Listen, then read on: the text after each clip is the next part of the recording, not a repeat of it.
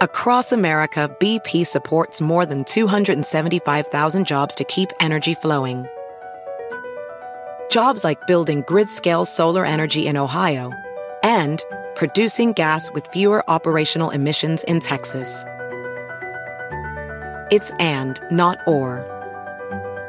See what doing both means for energy nationwide at bp.com slash investing in America. Legends are true. overwhelming power! The sauce of destiny. Yes!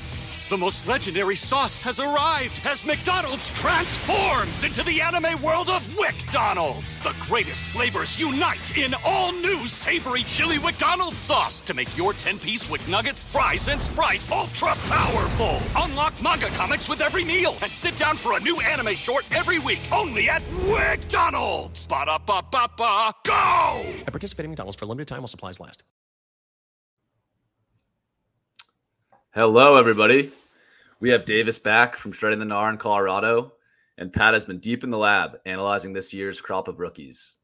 Got a ton of ADP movement to discuss with Anthony Richardson, Rachaad White, and yes, even Skyy Moore rocketing up draft boards. We'll break it all down here on this beautiful Friday of NFL Combine Week. Welcome to Chasing Crane. I mean, ADP chasing. Pat Fryer Helmo. This is why. This is why I'm hot. Anita Han- Hanjob. Fix your sight. Jamar. Alpha play chase. Are you kidding me? Kadarius Toney? You can't handle the heat. It looks like we're finally fist boys. You're right.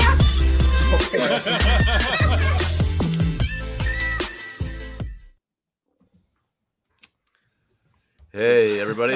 Um, how are we doing? Um, Doing good. We're doing excited great, to have uh, Davis joining us. Davis, how was uh, your time out in Colorado?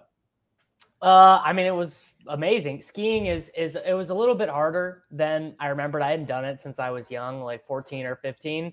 So it was a little bit more difficult than I remembered. A lot of a lot of I just you're so beat at the end of the day, you know? Like I think if you're good, it's not that much of a taxing experience, but when you're Yeah. bad and you're basically using your entire body just to stay upright going down the mountain, it uh it gets it gets difficult. Yeah, I, I that's exactly where I'm at. I'm going skiing next weekend and kind of got back into it a little bit last year after not really doing it much since high school. Um, and Brittany learned, so we're kind of like I'm actually like it's a kind of nice that she's learning because I'm like I'm basically not that far ahead. Yeah, we Uh, can we can do some greens, babe. We can. Yeah, let's out. do some green. You want to do a green? yeah, I feel that. Yeah, Yeah, Yeah, I feel the same good. way. Like I, I ski a lot, but I'm always overly ambitious on ski trips. And by like day three, I'm just like, why did we plan five days of skiing in a row? I, my legs just can't can't handle this anymore. Um, it's it's a grind. Uh, and you really don't you don't stretch and like you just your brain is not processing it like you're doing. Like when I'm gonna go golf or skateboarding or go to the gym or whatever. You know, I'm gonna stretch, I'm gonna hydrate, I'm gonna do what I need to do. But skiing, you're like, oh, I'm just hanging out with my bros, and then all of a sudden you're going cold and you're at the top of a mountain and you're like, I gotta get to the bottom here, you know? And it's, Yeah. it's And kind of usually like having having a couple beers too, and like doing extreme physical exhaustion when you probably shouldn't be shouldn't be drinking on top of that. Um, yeah, it's a funny funny sport. Um, you guys been following the uh, the NFL Combine news at all? Um, I know there's been like a lot of coach interviews and stuff this week. Um, curious if if anything has really jumped out. I know we haven't really seen the like the skill position players do much of the combine yet. So yeah, curious if if you guys have any takeaways from the interviews or anything so far. I mean, I couldn't be following it any closer, I don't think. I'm not following it that close with the, you know, I will be following extremely close once we get the wide receivers, tight ends. yeah I, I don't care about i don't care about the edge rushing uh 40 times or anything other than for like wagering purposes but i mean Yeah. the, the number one takeaway for me is i i literally will not draft the dallas cowboy like i just i'm not doing it like everything mike mccarthy says is dumber than the last thing he said like the idea that he and Kellen Moore wanted to part ways because Kellen Moore wanted to score points. back. Want to score was too like- many points? Mike McCarthy's like, you know, Kellen scoring points, efficiently moving the ball down the field. That's Hey, not really that the touchdown vibe. really hurt our defense, man. cool it. I love when he thought of that insult. He thought it was like so smart in his head. It's like I'm going to criticize this guy for wanting to score points. Like This this guy's trying to light up the scoreboard. Total idiot. He doesn't. He doesn't get so what we do here. This is not Cowboys football. Well, Oh my god. that's it. I mean, obviously, I completely agree. McCarthy's a, a stone cold moron, but I also just drafted a big board team and I stacked up the Cowboys because I feel like the the ADPs are like fairly palatable for everybody. I got CeeDee Lamb in the second. I went Jonathan Taylor, then CeeDee Lamb out of the 111. Um, Dak, you can get. I think I got him at the 711, um, which isn't But like see, an that, amazing to me, price. that that no, I think that feels rich for Dak. I don't think it's that rich given that he can generate a spike week because the defense isn't going to be as good. So there will be volume weeks. Just they won't be And it's- uh, it's McCarthy's also- choice, but they'll happen. It's in the context of the other QB ADPs. That's the thing is insane my too, my yeah. brain my brain is not fully translated to the new yeah, it's like Trevor. Lawrence in the fourth versus Prescott. For context, like Deshaun Watson, who was the worst quarterback in the league last year, goes like two picks after Dak. Do you So- okay? Let's let's stare into our let's stare into our crystal ball. Close your eyes. You know, we're we're imagining ourselves. We're we're in, I feel like we're- I'm talking to kitchen. we're, we're we're we're in August. Kareem's trying to defend his title. We're all just you know we're sick. We want it. We want to win the two million dollars. I just want 0.05 grains. That's all We I just want. we just we just want to get we want to get to we want to get to 0.5 of Kareem's right. I can't keep my eyes closed this long. It's the, do we do we think that when the more casuals than the true sick fucks who are who are drafting right now, do we think Trevor Lawrence is going to go in the fourth? Do we think No, that Mahomes like like uh, we're going to see a, a sliding scale of these guys almost for sure, right? I think these ADPs are bad. Personally, I just don't. I'm like, I don't see how. Like, yeah, it's fine. Like the you you'll probably do okay in advance rates and stuff, but I just you're trying to win three straight uncorrelated tournaments and then finish first out of a huge field in the final week. Not having a second round skill player seems like a disadvantage to do that, especially if there's upside at the quarterback position later. And I think there is. Well, my sense is that it's probably being driven by the uncertainty. This is probably going to be the most like this has got to be the most uncertain quarterback offseason in in my adult life. I mean, maybe 50% of teams in the league are going to have a new quarterback. Yeah, I, I think that's right. And I don't know. My take on it is like I think for sure the Herbert, Lawrence, like even Burrow types will slide, but I'm not actually sure that like Allen, Mahomes, Hurts will slide all too much. Like one, I just think like the casuals drafting will, you know, they are going to see like those names be like best quarterback in the league. Like I want Mahomes, Josh Allen on my team. And number two, like while I do think some of the quarterbacks later have upside to get to like 20 points per game. Like Allen Mahomes have been like consistently doing what 25 plus points per game over the last like several years. And like I think it's pretty predictable at this point. They'll do it again. It's hard for me to see like the ceiling of someone getting getting to that. Um, No, they won't. But you only need it for one week. Like you need to get through to week 17 and then get a spike week from someone else. And then you've got, if you get that spike week, you're now like a massive favorite over those elite quarterback teams because they paid one, two turn prices. Like you're getting a player at the one, two turn on top of, you know, like the 2v2 versus you get a spike week from a dude in round 10, Like you get in a any skill in player any in the second round versus their 10th. in any given week, let's say Jalen Hurts is minus minus 200 to score more fantasy points than Kenny Pickett, right? Does that sound right? Minus 200 ish, 70% ish. Yeah, and I mean, I would put it a lot higher for him to for him to have a spike week. I think he's more than for him Well, to what, I, separate. what I'm saying, what I'm saying is minus 200 favorites lose all the time. Is, Yeah, is yeah, basically yeah. is basically the point. yeah, but I it's mean, in defense of the Hurts drafter, the the odds that he has like a meaningful spike week are, are better than minus two hundred. Um, Oh, but, well, still, I think you know. Yeah. I mean, I'm just thinking like there, there's a reason in DFS. I, I'm not huge into it. You guys know it better than me, but there's a reason people pay up for the top price quarterbacks in DFS. Like, It's- It's actually kind of it's actually kind of so yes, you do pay up for the top price quarterbacks a lot, but a lot of the time like analysis of like top 1% finishes, Milly Maker finishes, it Mhm. actually tends to be your Trubisky's, your Daniel Jones, your it's it's like those are the type of guys that actually end up having like a really high top 1% finish rate, Yeah. like cheaper quarterbacks with a little bit of rushing. This is what I'm saying. Like your your odds, like if you're playing in a DraftKings style best ball tournament where you're making looking to make a 12 team field in the final, in the final round is only 12 teams, I would be much more open to these prices at quarterback. But if you're looking at a big final week, it's not that any one of these late round quarterbacks is particularly likely to spike. But if you get that spike, it's massive leverage off. I mean, at these prices, it's it's just massive. Yeah. Yeah. I think I think you guys are making good points. I I'm still a little bit more open to it than I think you guys are, just because I think the probability of a Josh Allen, Mahomes, Hurts spike week that just massively separates from the field um, is is pretty likely and like somewhat fairly baked into those prices. And also the fact that like I don't know in, in these tournaments you need you probably need like two or maybe even three of your stacks to go off over that like three week span. So like you know you just need Allen to really separate in one of those three weeks, like 15, 16, or 17 to carry you, and then maybe, you know, have a cheaper guy in week 17 that in is- in these contests specifically isn't that worse though in in the big board in these really early ones i feel like it's worse because this the, there's so much uncertainty with the stacking right like obviously if you get it right but like who, what are the what is the bills wide receiver room going to look like in six months what is the chiefs wide receiver Yeah. like those like Yeah. the chiefs wide receiver situation i mean it's like who like who literally who knows like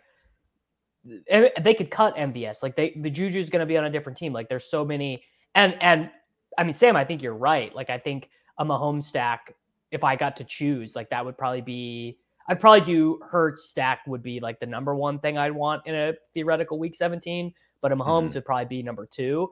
But I mean it could be like they're just like literally I have no idea who is going to be catching passes for Mahomes next year. Like they're going to look so different in my opinion.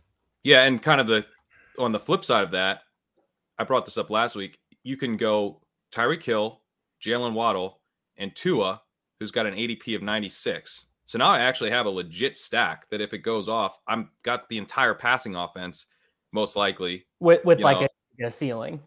with a huge ceiling Yeah. and a quarterback that can come along for a big old spike week in Tua. We know he can. Is he more risky than the top Do you, guys? Do you take do you take risky. Jacob do you take Jacoby Brissett on that team or or, uh, or, I don't or think Skylar so. Thompson or I don't guess leave it with 20 it's, rounds. It's, it's, it's Teddy it's Teddy Bridgewater. It's Teddy Bridgewater. In oh god, he'll get injured by the first quarter. uh, yeah, no, I think the QB stuff is interesting. I, I'm I'm definitely like I want to keep monitoring it this offseason, and especially if the prices don't change. Like I think at some point you got to ask yourself: Are you willing to just have zero Chiefs, Bills, Eagles stacks throughout the whole year if the prices you really can build eagle stacks though like this is a thing you want to talk about the dff dfs comparisons like in dfs you can often go with a stack of a team and then a cheaper quarterback to save salary so you can do that with the eagles you can go aj Sure. brown and dallas goedert you can tack on a kenny gainwell or whatever and you've got the eagles now if the eagles go go off and it's through the air you might be able to be okay at quarterback, especially you know if you are able to go down and find an Anthony Richardson or something. He gives you a spike week. We'll get to him later. Um, but there's other guys, you know. There's there's other dudes who I think are very palatable that can at least have a a shot of keeping you in contention. And then it's not that you need that quarterback to to outscore Hurts when the Eagles go off. So you need to keep you close enough so that your second round pick can I- help you get there. I think Pat is making the best point, which is that the easiest spot to make points up at in a final is going to be at quarterback, right? Like if you have Yeah. the if you have the wide receiver, like if you just got to choose, I, I want to choose the highest scoring running back, highest scoring wide receiver, highest scoring tight end, highest scoring quarterback.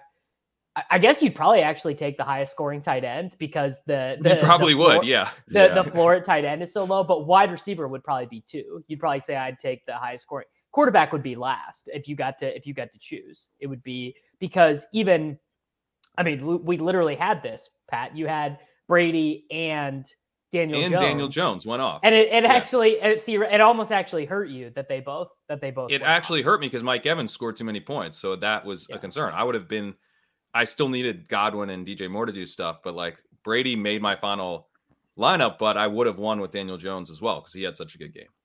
Correct. Yeah. Mhm. Yeah, that makes sense. Um, yeah, there'll be. I think this this quarterback debate is gonna go on through the whole season. Let's uh get into I guess just to can I just Yeah, put a yeah. button on- I don't think that your advance rates will be bad by drafting these quarterbacks. I think they'll probably be pretty good. We don't care What about I'm- advance rates, bro. We're chasing career. Yeah, I was about to make the I- Liam argument that like, what if Josh Allen is the best pick because he has a really low advance rate and then smashes You in the could- finals? You could make you- that. It's a lot. I- yeah, see- I mean, he see, could be I the Mike think- Evans, maybe. No, I think that argument is bad at quarterback, though. I think that argument is really good at tight end. I think that's the best one where you could be like, I literally do not care how many points my second tight end in Best Ball Mania 4 scores for the entirety of the season if he gets 18 in week 17. That's the Alberto argument, basically. Yeah. Yeah, Yeah. I don't know. I, I knew. I just think No, I, don't didn't know. think Alberto would make an appearance. yeah, less than 20 minutes into the show. I'm not. I'm not. Let, I'm not. I'm not letting it Uh, die. I mean, Four- si- 1450 Alberto's first mention. It- Unbelievable. I mean, 15, 15 minutes into the show, we have hit the core of the mental illness of best ball, which is that so many of your decisions are going to end up not mattering. Like so much Right. of so much of we're going to spend so much time thinking about it. We're going to do all these shows. We're going to do all these drafts, and so much of it is going to be randomness in terms of the group that you draft against, the pods you get put in in the playoffs.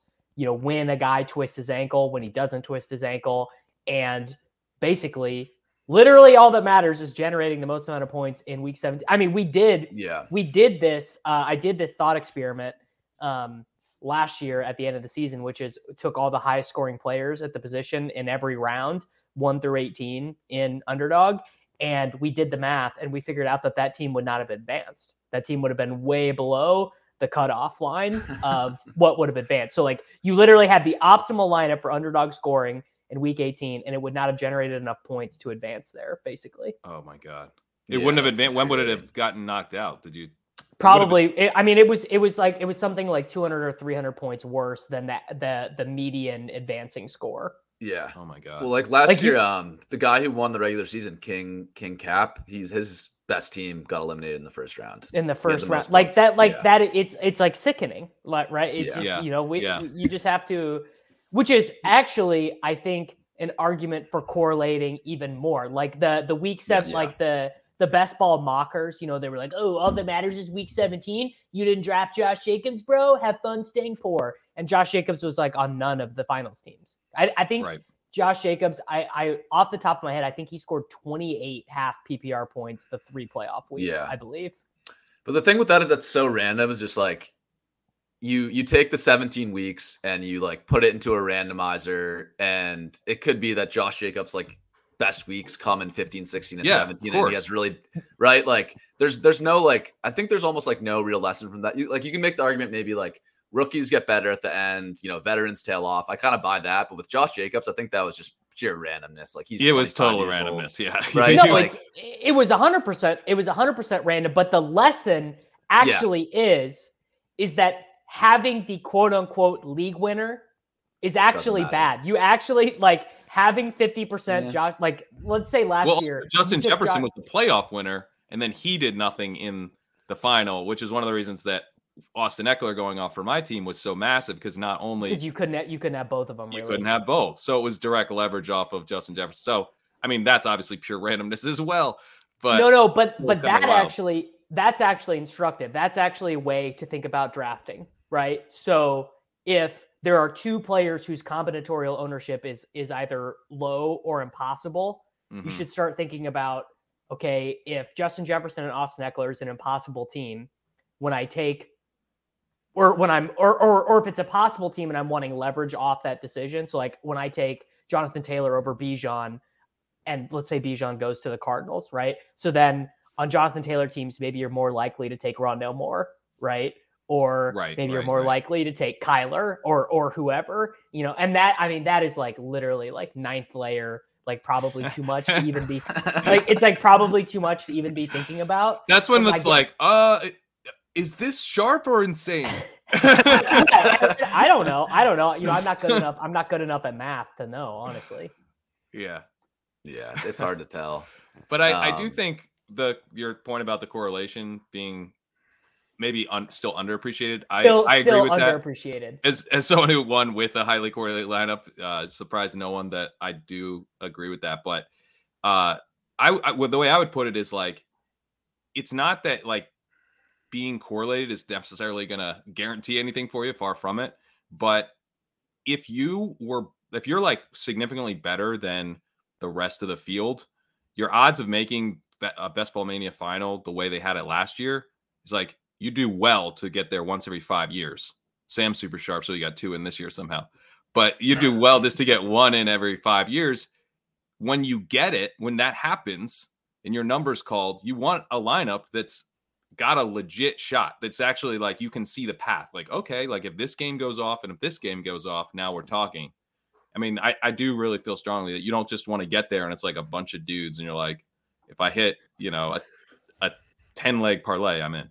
Especially when the final now is well, we'll see how they structure it this year. But last year was 470 people in the final. Like you need correlation, which I, I I'm totally on board with that whole take. Like I'm caring about stacking. I think even more this year than last year. Like if I'm in the ninth round and I took Justin Fields and you know Darnell Mooney is still 20 picks ahead of ADP, but like I have a chance at missing with the next pick, I'm probably just going to take him because like when it comes to week 17, I don't want a naked Justin Fields in the final. And maybe that's a bad example with Justin Fields because they're rushing, but you get my point. Well, no, but I like especially I actually think it's a good example because it's like so far down that like yeah, it's like who cares? This could be inefficient. Yeah, like it's like oh you spent four dollars instead of three dollars you blew it like not really you know what I mean if you're thinking about in auction terms like maybe That's a always- six dollar that's guy instead of a always five dollar been- guy That's always been how I've tre- like after like round ten. Like I took a bunch of um Jalen Tolbert last year, who I I think maybe ended up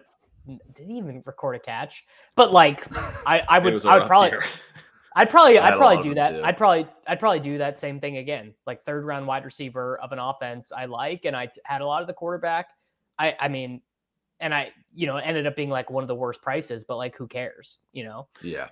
yeah the price made it a little tougher but like yeah I had Thornton on mine um and he didn't really do anything and then he got a touchdown in the Well, he had a he had a he probably made your for sure. I bet he made your lineup the week he scored two touchdowns. yeah that one week he had like two week two usable weeks I think all year He almost That had was- a second touchdown in week 17 because I had him on one of my teams. Oh finals, and yeah, was- I was know. tilting that hard. I'm, I'm aware. He almost had that touchdown.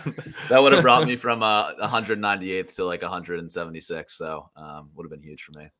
Uh, anyways, let's let's get to these ADPs. First guy I want to talk about that jumps out here, Anthony Richardson. Um, and for people following along on audio, we're now looking at the largest ADP risers from the past week. Um, the top 10 biggest ADP risers since February 24th. Anthony Richardson is the biggest, I think, for the second week in a row. He jumped up about 25 spots last week in ADP. He again is up another 25 spots and now sits at 170 in terms of ADP. I think this is largely driven by betting market movements where his odds of going number one overall have uh, greatly increased in the past couple days. Just a lot more buzz that uh, the NFL media scout types are really buying into him as like a legit prospect um, reducing the odds of us getting into like a Malik Willis type situation. So I think that's what dri- is driving this. But yeah, curious. Uh, starting with you, Davis. Um, what do you think of this price for Anthony Richardson at 170 overall? For, for context, and other QBs, uh, that puts him at QB 26 behind Jordan Love, Kenny Pickett, CJ Stroud, but ahead of guys like Sam Howell, Mac Jones, uh, Jimmy G, uh, those types. So I guess the uh the issue I have with Anthony Richardson is I'm pretty confident he's not going to play um as as a rookie. I I think this is now is he the the the the name he's getting compared to a lot is Malik Willis. He's not Malik Willis, right? Malik Willis played at Liberty. Anthony Richardson played at Florida. Um, a, a lot different levels of competition. I think Richardson is is a way He's better, way younger too, right? Yes, he's younger. He was a more Bigger. efficient, bigger. Yeah, I, yeah. The the thing that's going around right now is how much bigger this dude is than Bryce Young. He's like he like he like looks like a linebacker, and Bryce Young looks like someone's personal assistant who happens to be at the combine or something. um, but I I think that actually probably the best comp for me is going to be Trey Lance. Yeah, he's Trey For- Lance. Yeah, That's how where I put where the team. the- I mean, you know, like we had our opportunity. Like there was an opportunity for Trey Lance to play, and he didn't play as a rookie unless it it absolutely was needed. And I I I could just I we all I already know that this is going to happen. Some team's going to trade up. They're going to select Anthony Richardson. You know, they're going to oh we traded a 2024 first round pick, and you know, and it's I don't know. You know, we signed we signed Ryan Tannehill as our veteran quarterback. We signed Carson Wentz as our veteran quarterback, whatever. And that vet is going to play like 11 games, and people like me are going to be like, "Why wouldn't you just play Anthony Richardson? Let him learn on the job." And he's just not going to play, and and Yeah. it's going to be frustrating. I think it's so it, that's definitely in play, and I think it's even in play that he gets the full Lance treatment where we like never really see him because he lands on you know a team that that feels confident enough. Like maybe if he goes to the Lions, you know, and they're like making a playoff push, they would just straight up not play him. But I think that what happened to Lance was you know a fairly low end outcome for him in terms of the range of outcomes to not play as the number three overall pick. I think he could have kind of a Lamar Jackson type of uh, introduction, Mhm. type of rookie year where he comes in maybe halfway through the season. I can't remember when he took over for Flacco, but I feel like it was around midseason um, and certainly played a lot more than Lance did. And so to me, the bet with Richardson has been I'm getting this guy for the fantasy playoffs. I, I just need him to be playing in weeks 15, 16, and 17. Um, and he's he's a spike week generator for me. I think that we're now nearing a point where that's starting to be like not the best bet in the world because you're starting to have to pay. Like I did just draft him in, in the 14th round today. I'm doing That- that. Yeah, that's like you're not there's now some downside. Like if he if he doesn't play until the very end of the season, you might have a lot of trouble advancing that team without uh, you know, but I but that was a three quarterback build. And actually I did I did Prescott, Watson, and Richardson. So I'm clearly like, Richardson, you can take the season off and show up for me in week 17 and we're good. But I think at this price, you kind of have to think about it a little bit more. But but I still think he's worth drafting, especially if you don't have a bunch. I've got like 73% right now. So uh I, I Yeah. can, I can pass occasionally. I definitely see I see both uh both sides of the argument here. I, I did want to just quickly show this to to make the point that I definitely think there are scenarios where he doesn't play it this year, but there are just so many teams with like absolutely nothing at quarterback that if you're projecting Anthony Richardson to not start games this year, then you quickly have to start projecting like Kyle Trask, Jarrett Stidham, Sam Darnold, Matt Corral. Like you gotta you gotta project someone like that to start games if Richardson is not starting. Like you know Atlanta, Carolina, Houston, Colts, Las Vegas. Well, New what about? I mean, I think the most likely spot that I see that I am hearing smoke on is Seattle, but Seattle would just give Geno Smith a one-year contract for a lot of money because their cap situation is fine. You give Geno one year.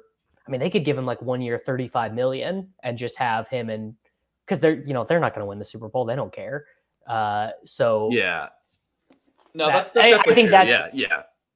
I think a spot which like what that scenario is that? That's not a Lance scenario though. That's like a is that a is that a Pickett scenario where we get That's gets a that's quickly, a that's a that Pickett a Pickett scenario, but where the the quarterback in place is is uh, uh you know above a Trubisky level, Right. Where it's like it's not Right. painful to watch him. Is it. Ridder? Is it does it take as long as Ridder to to pass Mariota? That type of thing. No, Ridder's- I think was Ridder so, would be Ridder was so dusted so bad. yeah. Well, Ridder's so bad, right? But Geno's better than Mariota, I think. I think the I think the Lions and the Seahawks seem like the two downside scenarios, and then like I'm having a hard time imagining another one where he doesn't play right away. Like, If he goes to the Colts, I think he's probably their Week One starter. oh yeah, who do they have? Mm, Don't you can't. No, I can't. I can't co-sign with that because you can never put the Colts out of figuring out like ju- like just finding the dustiest guy to come play quarterback for them. We're we're in we're Well, in don't they? year They Jared already have him. His, his name's Matt Ryan. I think he's under think- contract still. I think he's gonna think he's gonna retire. I think Matt Retire, I think. Matt Ryan is gonna Yeah. retire. Yeah. Anyways, I think at, at the price of 170, I think he's going to continue to rise. Um, the other He is thing I for wanted sure to add, gonna rise. I think Yeah. so too. he'll continue Where to where are you? Where are you guys kind of feeling queasy and probably passing more often than not? I guess Davis, are you already there? This this just feels like I guess the issue is is is the way I would have treated Richardson would have been the way I would have treated rookie or Trey Lance, which is I preferred to take Lance in three quarterback builds. Yeah. But it feels it feel well, I guess it feels like the three quarterback build is so bad because you are probably sacrificing absolute ceiling in terms of you're not taking but it's Allen 20 Hurts, rounds. Mahomes. Yeah.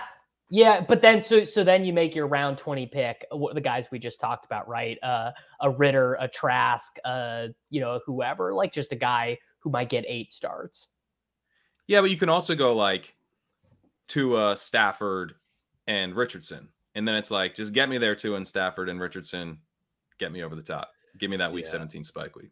The opportunity cost at other positions, once you get to pick 170, I'd say is also really low. Like wide receivers, you're looking at like Adam Thielen, They're gone. Yeah. John Metchie, MVS. Like running back, you're looking at some of the dart throw rookies, and then like I don't know, Jerick McKinnon, Samaje Perine. So like maybe there's some opportunity cost there, but I wouldn't be queasy, Pat, to your question until he gets to like if he got like above Stroud or like above the Stafford Carr types, like guys that are more guaranteed to start um, throughout the year, I would start to get queasy there. But he's still going very much in a range with like he's going next to Love, Howell, Jimmy G, like guys that have their own uncertainty about whether they're Yeah. going to start themselves. So it's like at that price, like give me the up, give me the upside guy. Like if I'm not sure they're going to start. Who's who's more likely to start in week 17? Just week 17. Who's more likely to start? Anthony Richardson or Trey Lance? Lance. I'd say Richardson. I think it's Richardson, but we but you're I know you're a Purdy guy. you so guys, that- everyone, everyone has has uh, has abandoned our boy. You know, it's like it's like you face a little yeah, bit including of adversity. including his head coach. Did you, did you and his see GM. Did you see John Lynch? Yeah, that's the this, problem. This this quote the this video going around today of the Seinfeld, like when you ask someone about their relationship, the far, the higher up on your head they touch, and and and uh, Lynch literally his hand is on top of his head. It's like, but I I actually think this is this is the ultimate bailout scenario for Lance. I know Lance is not on our, our board here, but this is the the absolute ultimate bailout for him because they still it's March 3rd. They still have not done this surgery on Brock Purdy because the swelling is so bad. And I've done some reading because obviously I'm very invested in this Trey Lance scenario as a, a, an owner of him in a lot of $50 dynasty leagues. And uh, I think I think he's going to get bailed out because I think what's going to happen is they're going to the inflation's the inflammation's going to go down and they're going to go in there and do the surgery and they're going to be like, we just got to give this dude full Tommy John because right now all the surgeons, I mean, this is very inside baseball, but all the surgeons are basically like, there's this hybrid procedure that they've developed for football players because it doesn't need to be as extensive because they don't need to be at 100% max effort the way a baseball pitcher needs to be. So there's like a slightly different way they can do it for football players to get them back up to speed faster. But if it's like all the way torn or the damage is worse than they thought, they're just gonna have to do regular Tommy John. And regular Tommy John, I mean, see you later, kid. You're you're Yeah, out. You're out for a year minimum. And even then, Purdy's still going to kind of be behind because it's March. The season starts in under 200 days. He's not going to be ready for training camp. Lance is going to get all the first team reps, and Of course, yeah, of course. Garoppolo. Garoppolo's gone, right? Great. Shanahan said it. Garoppolo said it. There's no more. There's not a reunion. There's not another one year deal. He's out because Jimmy actually has a chance to make some real money this offseason. Right. Um, so I just, I just think Yeah, that's fair. and I, I mean- and I'm betting on Lance, right? I'm I'm saying Purdy maybe is ready in week four, but I'm saying the, the 49ers are 4 and 0 and Lance has been playing well up until that point, basically. Well, I was I've been kind of fudding Lance here, but I was talking to Eric Beinfor, who uh, obviously did not like my fud. He was saying, "Why don't you pair Lance and Richardson?" You know, because then you're kind of. I'm like, I kind of like that. I like the idea of like you get your rushing quarterback who's got a little uncertainty at the end of the season. Maybe, maybe you know, not as much as I'm saying, uh, especially if Purdy's coming out for sure, but a little uncertainty, and then you get the guy who the whole play is week 17, also a rushing quarterback archetype. Uh, and then maybe you hit the nuts and you get both live for for spike weeks in week 17. That's the that's the best argument for it is that you could have you could have two guys you could you could draft two quarterbacks who rush for 1600 yards combined or whatever. Yeah, exactly. Yeah. Uh, in the chat, Target Hawk says Purdy is a waste of a pick even in round 20. I'm actually kind of on board with this, even though Yeah, i, I have been pro Purdy in the past. Like, I think if we get good news on Purdy's health, um, I think we'll like kind of know like somewhat this offseason if he has a chance of playing this year. And in that I mean, case, we we should we should literally know within days. yeah, we'll we'll know if he has a chance. So yeah, maybe if we get good news, I'm okay taking him right now. It doesn't seem worth it. I guess my thing is like, okay, the, we get the bad news for Purdy. He's basically out for the year. The 49ers are going to be in the market for like the Baker, Stidham, uh, Minshew, Brissett tier of veteran quarterbacks. I think For sure, yeah. and I still think there's like, man, it was one game, it was a monsoon, but Lance was so bad against the Bears week one that people were already talking about, hey, Jimmy, like he's gonna. We're not allowed to talk about that because it rained too hard, Sam. Yeah, I'm Once sorry. it rains hard, you can't you can't evaluate people anymore. We're not allowed Trey to talk Lance about. Trey Lance is still 22 years old. He's still 22. And he's played like two games in the last seven years or something. Don't don't fact check me on that, but It, it's the Um, last. It's the last four years. He's played. He's played three. He's played three and a half games if you count his college put together an exhibition game for him in the COVID when Lance year. so when that- Lance gets that benched for uh, him. for Baker Mayfield in Week 11, I am have just one of the best victory laps of all time on Twitter. oh my Um, god! I mean, it's very. It's very possible. Where where does Baker? Where does Baker go in these? Oh God, no! I don't think he gets drafted. He, Um, Baker can't Baker he is can't get Ba- drafted. Baker's starting a minimum of six games for maybe three different teams next year. Like, yeah, good luck stacking them up. All right, I think I think the people are probably sick of uh, Trey Lance. Trey Lance Yeah, talk. let's let's let's talk uh, Rashid Shaheed. He's another riser, uh, up 12 picks to pick 166 now on underdog. Um, so one thing I want to note with Shaheed that is interesting, he has the third highest yards per route run of any rookie wide receiver since 2013, only behind Justin Jefferson and Odell Beckham. Now, obviously, it's a small sample, but I think that type of profile, like, I think people are starting to come around to how efficient he was his rookie year, and that's what's kind of driving him up. But um, I'll give it to you, Kerrane. What do you think of Shaheed at this price? I know you've sort of dug deeper into some of the first read data that that makes you a little skeptical of Shaheed. So maybe break down uh, that case for him there. Yeah, I was looking at First read data um, this past year, and one of the things that was interesting is like generally you want guys because like if you're absolutely dominating uh, in terms of getting first reads, you might see a first read target on like 25 percent of your routes, but like the the most elite wide receivers in the league, they're going to have a, a target per route run of at least that, and and maybe more like 28 percent, 29 percent. So what that tells you is that it's not just like that they're the first read on every play. It's not essentially just that, you know, the play calling is is designed to get them the ball. They're also getting open. They have a connection with their quarterback on scramble drills or second reads because they're they're getting open consistently.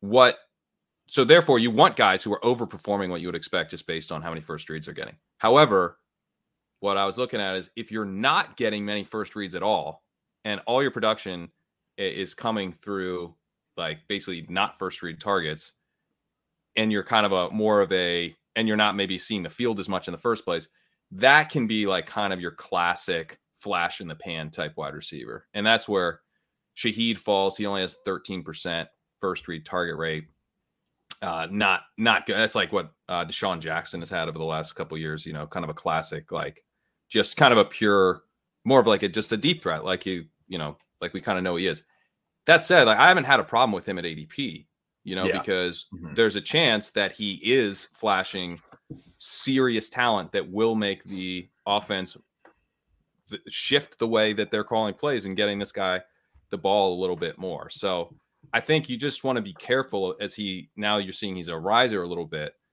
You know, maybe just be a bit careful about chasing him up the board. But I mean, a lot of guys who people didn't think were going to be anything, like of course they're going to have to overperform relative to what the coaches are calling for them because they the coaches don't, you know, they're they're behind the curve on realizing that this guy's a a real talent. So I just think he's got like a very low floor, but also does have some ceiling. So I don't mind where he's going.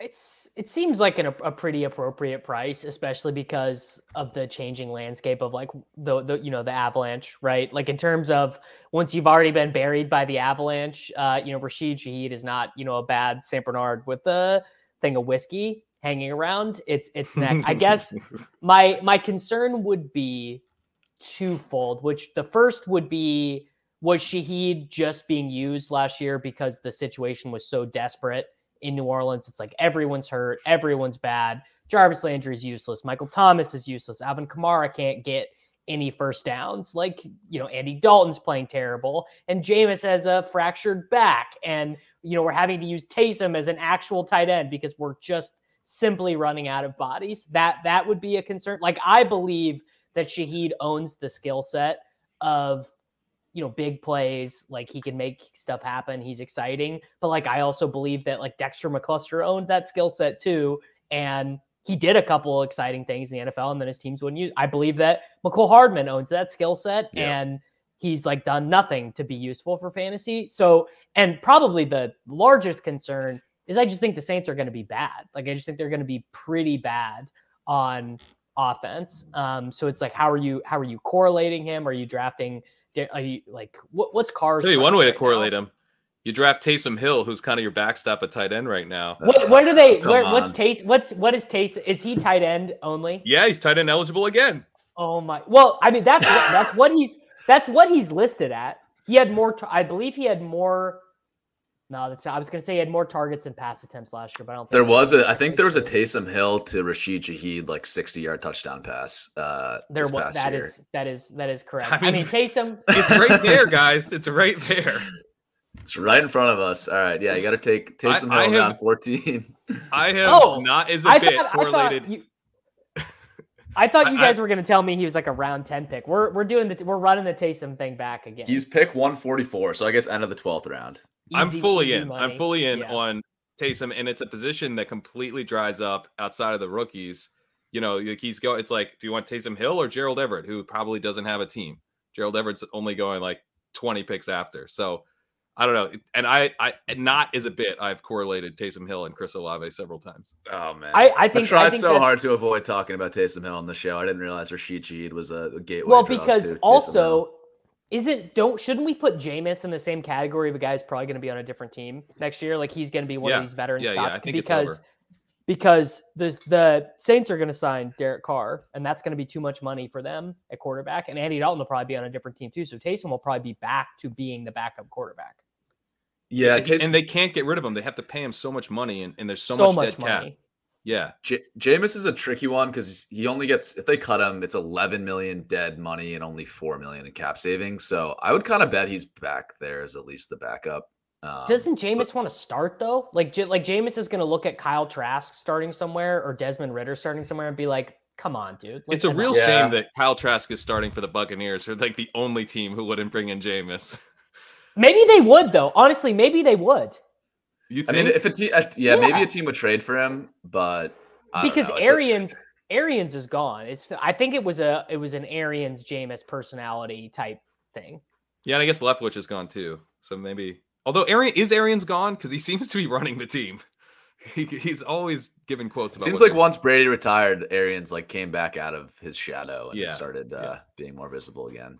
Um, yeah, I don't know. Um, but overall with Shaheed, I kind of agree, Pat. I'm monitoring if he continues to rise.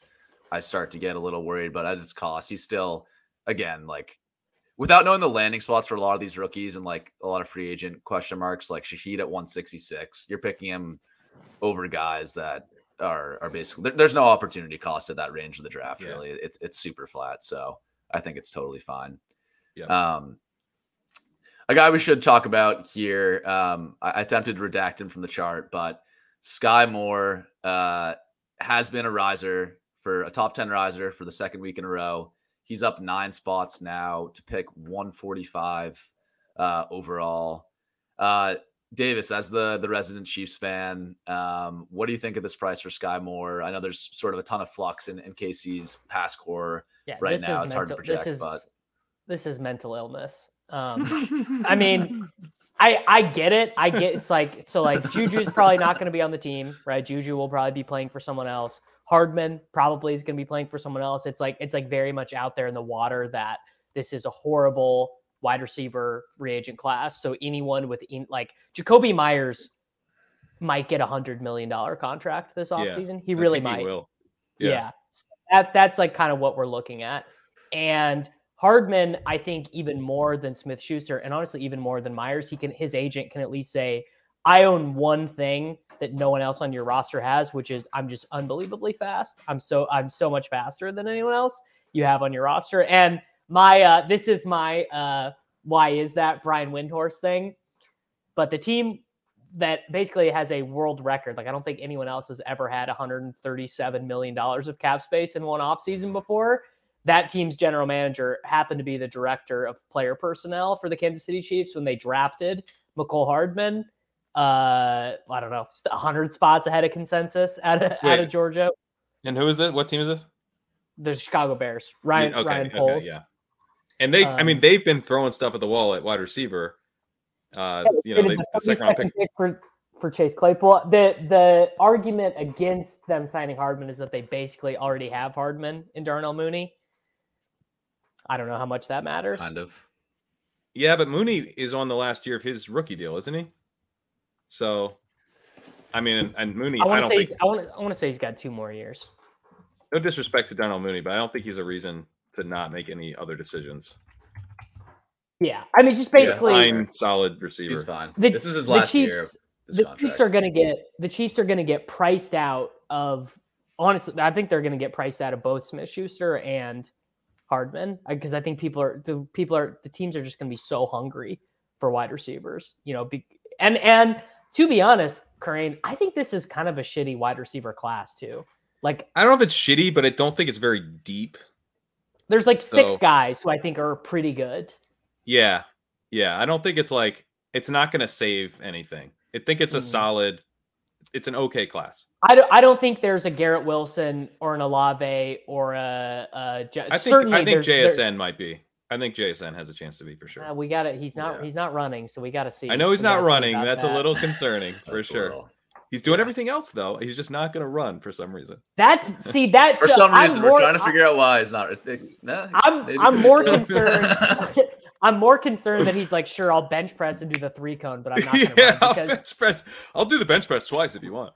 yeah, like that. That is that is um that is sort of like I mean I think he's probably fine. It's just like he's a weird. Pro- I mean I know this is not prospect chasing, but he's sort of a weird prospect in that it's really it comes down to about four games. He had like four absolutely unreal uh, games, uh, stretch of games, and then he never played again. And most of them were when Olave and and or Wilson were out. His biggest games were when both of them or one of them was out. Who's Not that you should take that away from him. Like he put up 300 yards, but neither of those guys. Yeah, I mean, come the on. game. I mean, that's still I think like crazy, crazy impressive, you know. And what, Oh, yeah, it's a, a true, it's insanely a true impressive. sophomore when he did that. Ba- back to Moore though. So Davis, you, was your point that with all those guys leaving, that makes you more excited about Skyy? Like, I mean, No, Don't no. say excited. My- my if you point- say excited. My point is that I get, I get You what get the the market rise. is. I get what the market is seeing. My issue is that I just think he might not be good. Like we're like I just He definitely might not be good, but if we knew he was good, he'd be going like in the seventh round. yeah. I The guess thing is, I like, mean yeah he's he's gonna be the new Hardman right except for like like I the new chased Har- Hardman. yeah he's the new Hardman. That that's yeah. exactly who he is. But I mean, you know, Toney's going at pick 87. So I don't hate Skyy Moore at pick 145. Like that's to me, I mean, I'm not like Toney, like that's that's a pretty big opportunity cost there to take Toney, who also has not been able to show that he's uh, going to get on the field for a full time role. Yeah, like if you were to hand if you were to handicap Toney versus Skyy Moore fantasy points next year, you would not make it a very big gap. Yeah, the gap in ADP is bigger than the gap you would make. But- Yeah, but if you were gonna make it like which odds of having like a relevant fantasy season, then I think you do make it a big gap. Like I think there's lots of scenarios where they both suck and Moore just is better than Toney because Toney like retires to pursue his rap career through the year or something. But yeah, that's true. That is one way that's that Moore wins is that he It- still sucks. yeah, the thing is like I don't know. At least when Toney's on the field, he looks really good. I'm not. He sure does look really good when he's on that the about field. Skyy. I don't think we can say that about The Skyy. the exact opposite is true. They they keep they they they would run that stupid jet sweep play with Skyy, and every time, every time the angle would be there and he would never take it. He would just run in, he would immediately run into a linebacker. It was the most frustrating thing. Yeah, but but he strategically lines up wrong to get touchdowns. So you got to give him that. You That- got dude, gonna- how amazing! How amazing is that story that he basically swapped places with Toney to get a touchdown in the Super Bowl?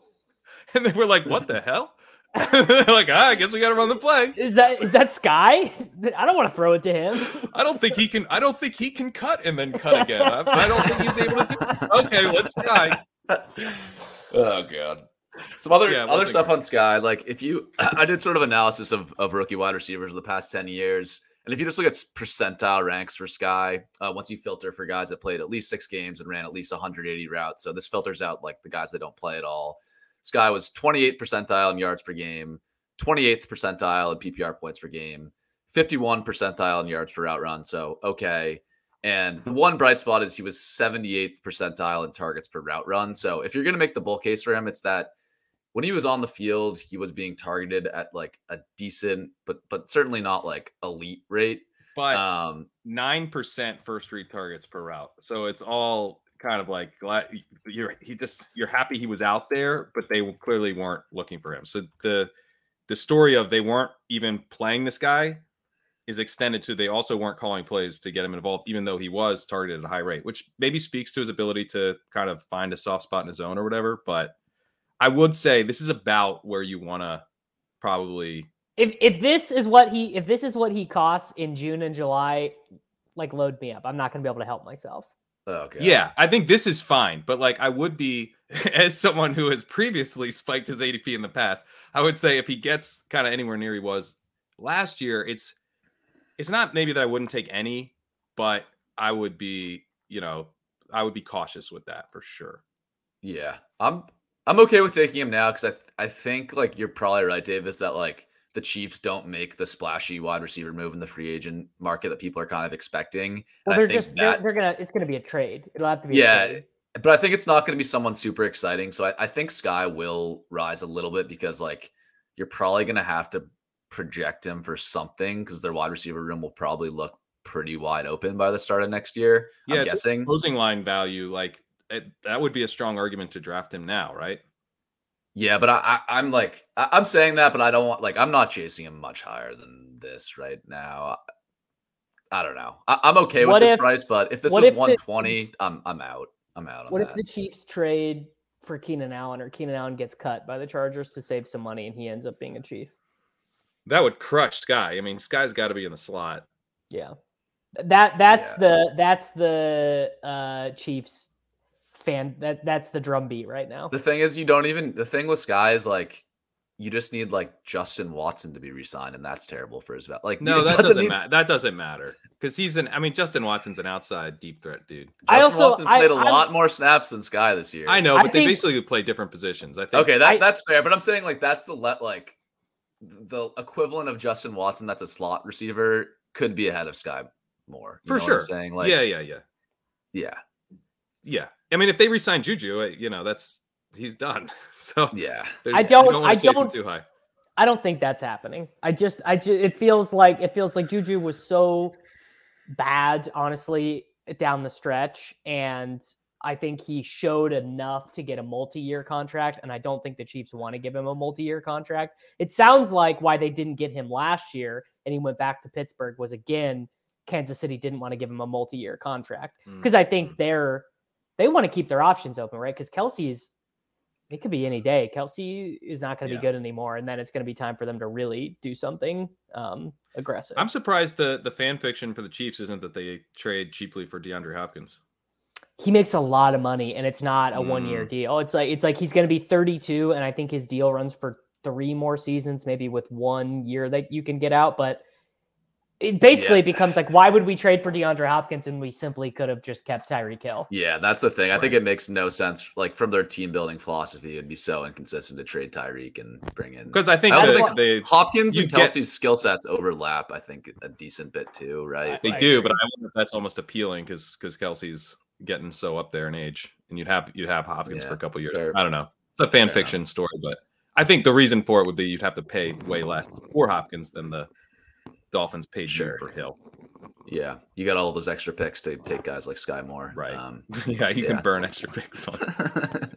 All right, let's talk. Let's talk Rachaad White. That's enough Skyy Moore talk. Uh, he is a riser. Pretty obvious why uh, Leonard Fournette got released. I think that was maybe kind of already baked into their prices that Fournette was unlikely to return to the Bucks. But Rachaad White now broke uh, into the top 180p at pick 98. Um, curious, Kerrane. What do you think of Rachaad White as, as someone who was really in on him uh, as a prospect last year and we're hammering him? Are you are you back on the Rachaad White train at this price, or what are you thinking? I think he's solid here. You know, you're the issue with Rachaad White is that he was really bad as a rusher as a rookie.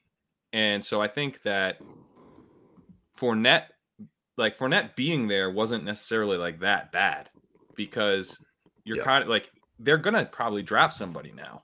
And they'll probably draft somebody cheaply, but there's lots of guys who I think are pretty interesting as fourth and fifth round picks in this class. So it's not and there's also lots of guys in this class who look like kind of 1A backs that would pair nicely with Rachaad White as kind of a receiving complement. Lot, I was gonna say lots of guys who are like, I don't know if he'll ever have 120 carries in a season, but I'm pretty interested to see what he can do as a pass catching style guy.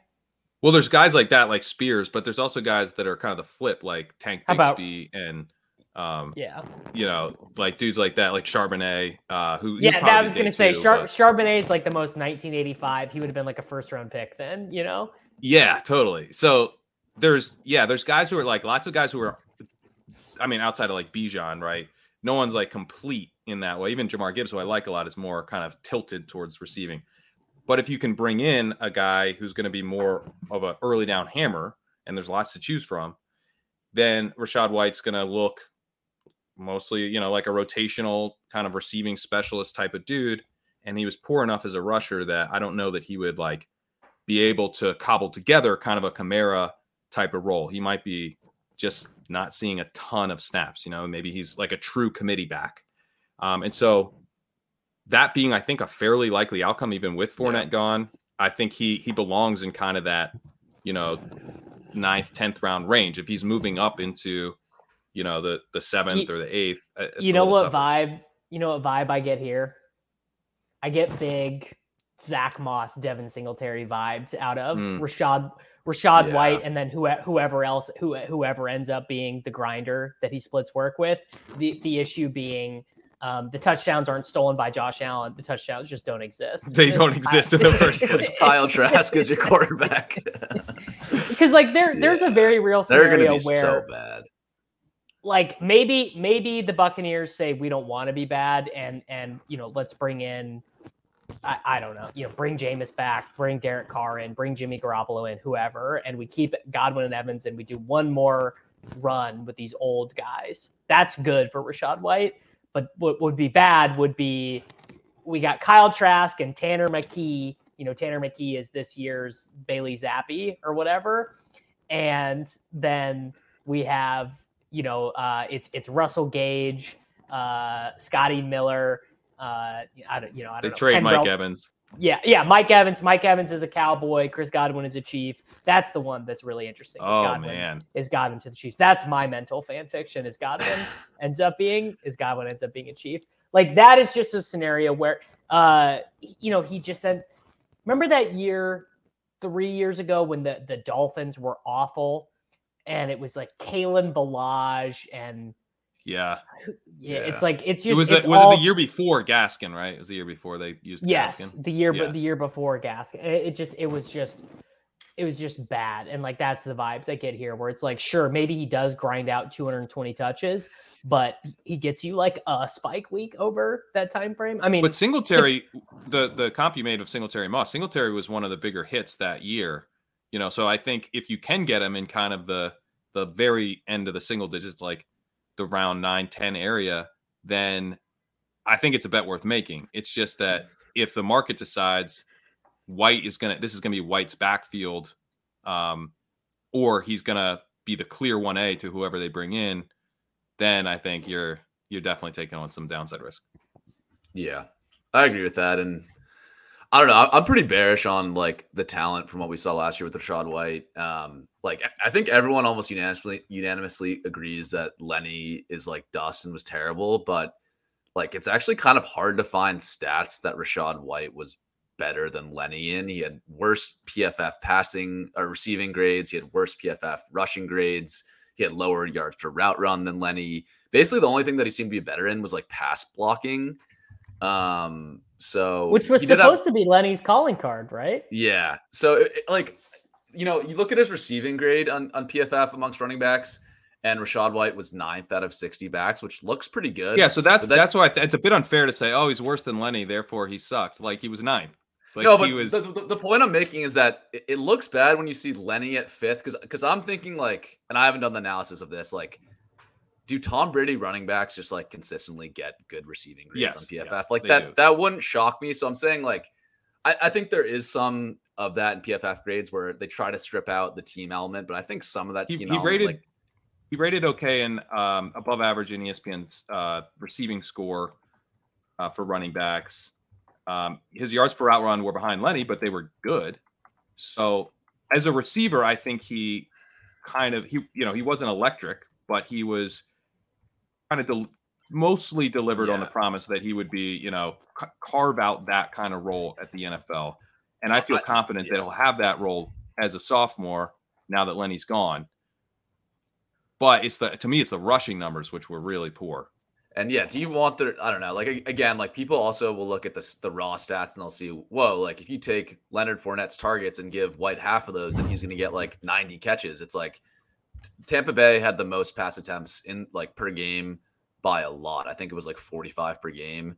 That is going to regress like very heavily, as is the percentage of those attempts that are going to go to running backs. Like Tom Brady has historically just propped up running backs in the passing game. So like, I, I don't know. I, I'm like, if they if it looks like he's the clear one in this offense, I'm okay with with this price and okay with it getting a little bit higher. But I think I'm actually kind of like mostly fading him here because I think people will start to project out the Bucks and it's going to look really ugly. And I think they are likely to bring in someone else here at running back that will make this a committee. So What are the Um, chances that they have a legit quarterback? Because if it's Trask, I mean, it's just it's they're you're gonna be able to write off this whole offense. I think with Trask. There's Um, got to be a semi-reasonable chance that they get a veteran quarterback. There, are, there are almost more quarterbacks than teams available this upcoming year. yeah, yeah. I mean, I haven't heard anything linking like Carr or Rodgers Me to them. So that means they're in like the Garoppolo, Brissett, Stidham, Minshew. I would not mind fence. Garoppolo if I have Rachaad. White. Yeah, Garoppolo, Garoppolo. I mean, Garoppolo to me actually feels like the Colts guy. Now that now that I've been thinking about this for an hour, Garoppolo feels like if they don't get Carr, Garoppolo Yeah. feels. Damn you're I- right. So I, You're I think, right. like They're gonna bring in Garoppolo, and Garoppolo God. once again will stop the quarterback who we're all hyped they'll, about. they'll take it. They'll take Anthony Richardson. They'll be eleven and six, and and be the seventh seed in the AFC, and then we'll just we'll, we'll never hear from Anthony. eh, We'll never hear from Anthony Richardson. Just light all my best ball teams on fire once again from Jimmy Garoppolo. Great. yeah. God. I mean, that's that's beautiful. That's what I want. I I don't I I want Trey Lance to play because as of right now, I don't think anyone gets to claim a victory on Trey Lance either way. I don't think the people who thought he sucked always get to take a, a victory, and I don't think you the people like me who are like, you got to just give this kid a season. Like I I and I think he's good. Like I don't get to. I don't. I, it's it's there's no resolution, right? There's no resolution. There, there also, isn't. what no one no one's thrown this out there yet. What if the Packers decide, okay, we'll trade Rodgers, but we don't want to suck. We don't think we we get to watch Jordan Love every single day. He's terrible. What? Why aren't the pack? Why aren't the Packers in the market for a veteran quarterback for less than Rodgers would cost them? I don't know. It's a good question. I mean, I would be. Because their roster is other. They have no pass catchers, but their offensive line and their defense, they are. It's like it's like all expensive, right? Yeah.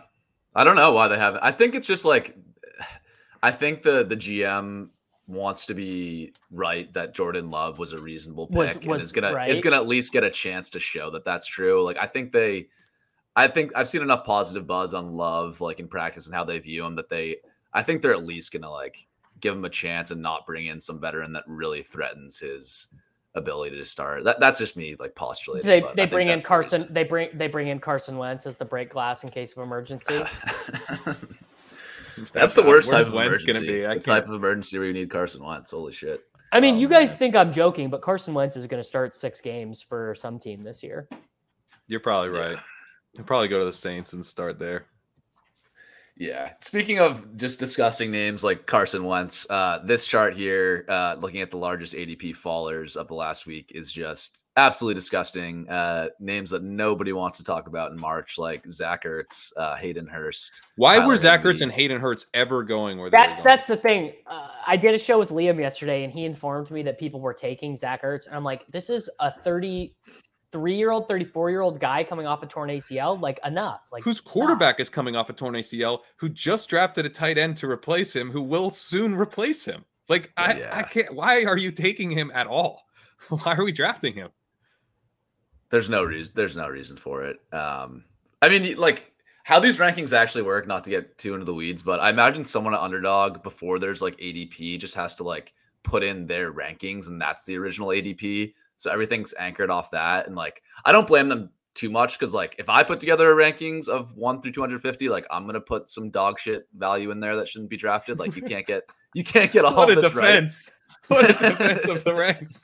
but I would do some dog shit stuff too. I would, yeah, it's tough. You're gonna you're gonna miss on something. I, I would have put Purdy at like one 110 or something. I would have I would have. yeah, no, we know. Um, but anyways, uh, I think that's what happened. Just the Ertz default rank was just just egregious. No no shots at whoever did that at underdog. Uh, we love you. Um, anyways, let's let's not talk about Zach Ertz. It's not even worth it.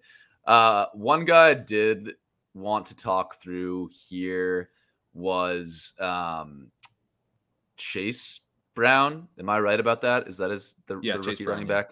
Chase Brown. Um, he's fallen two weeks in a row now uh, to pick 233. We don't need to like have a huge discussion about him, but I'm just curious. Like, eh, I don't think there's any reason for it. Is that just another thing where the, the default ranking on him was off, or like, are we? There's less just no- there's no- or- There's no buzz on him. A lot of No these other guys are. There's a lot of these other guys are getting buzz. Like like what is what is Deuce Vaughn's ADP? He's getting he's getting he's getting buzz right now. All Where, the where are you the- at on him, Davis? Because I, dude, I love Could not- could not him, love- but Yeah, could not love him anymore. It's like if, but he's if- like if some- 176 pounds. but this is the thing. It only with a guy like that. I mean, you know this as well as I do. It only takes one coach to see something in him, right? And be like, I want to play him. Now, if he becomes a guy, he's like, okay, he's a fifth round pick. You know, kind of has a spad. The the biggest issue with him, and I think this is what's probably going to keep him from ever being a guy we can use in fantasy consistently, is that he's so small that he is just going to get blown up Yeah, pass blocking is he just Yeah. he's just not going to be able and and he didn't get he didn't do a ton of pass blocking either in college because k-state just ran so much and they didn't really have like a seven step drop back offense but he's going to be a guy i take in the third round of every rookie draft pretty much like i just i, I- think he we're gonna looks be battling special. for him. He's fun.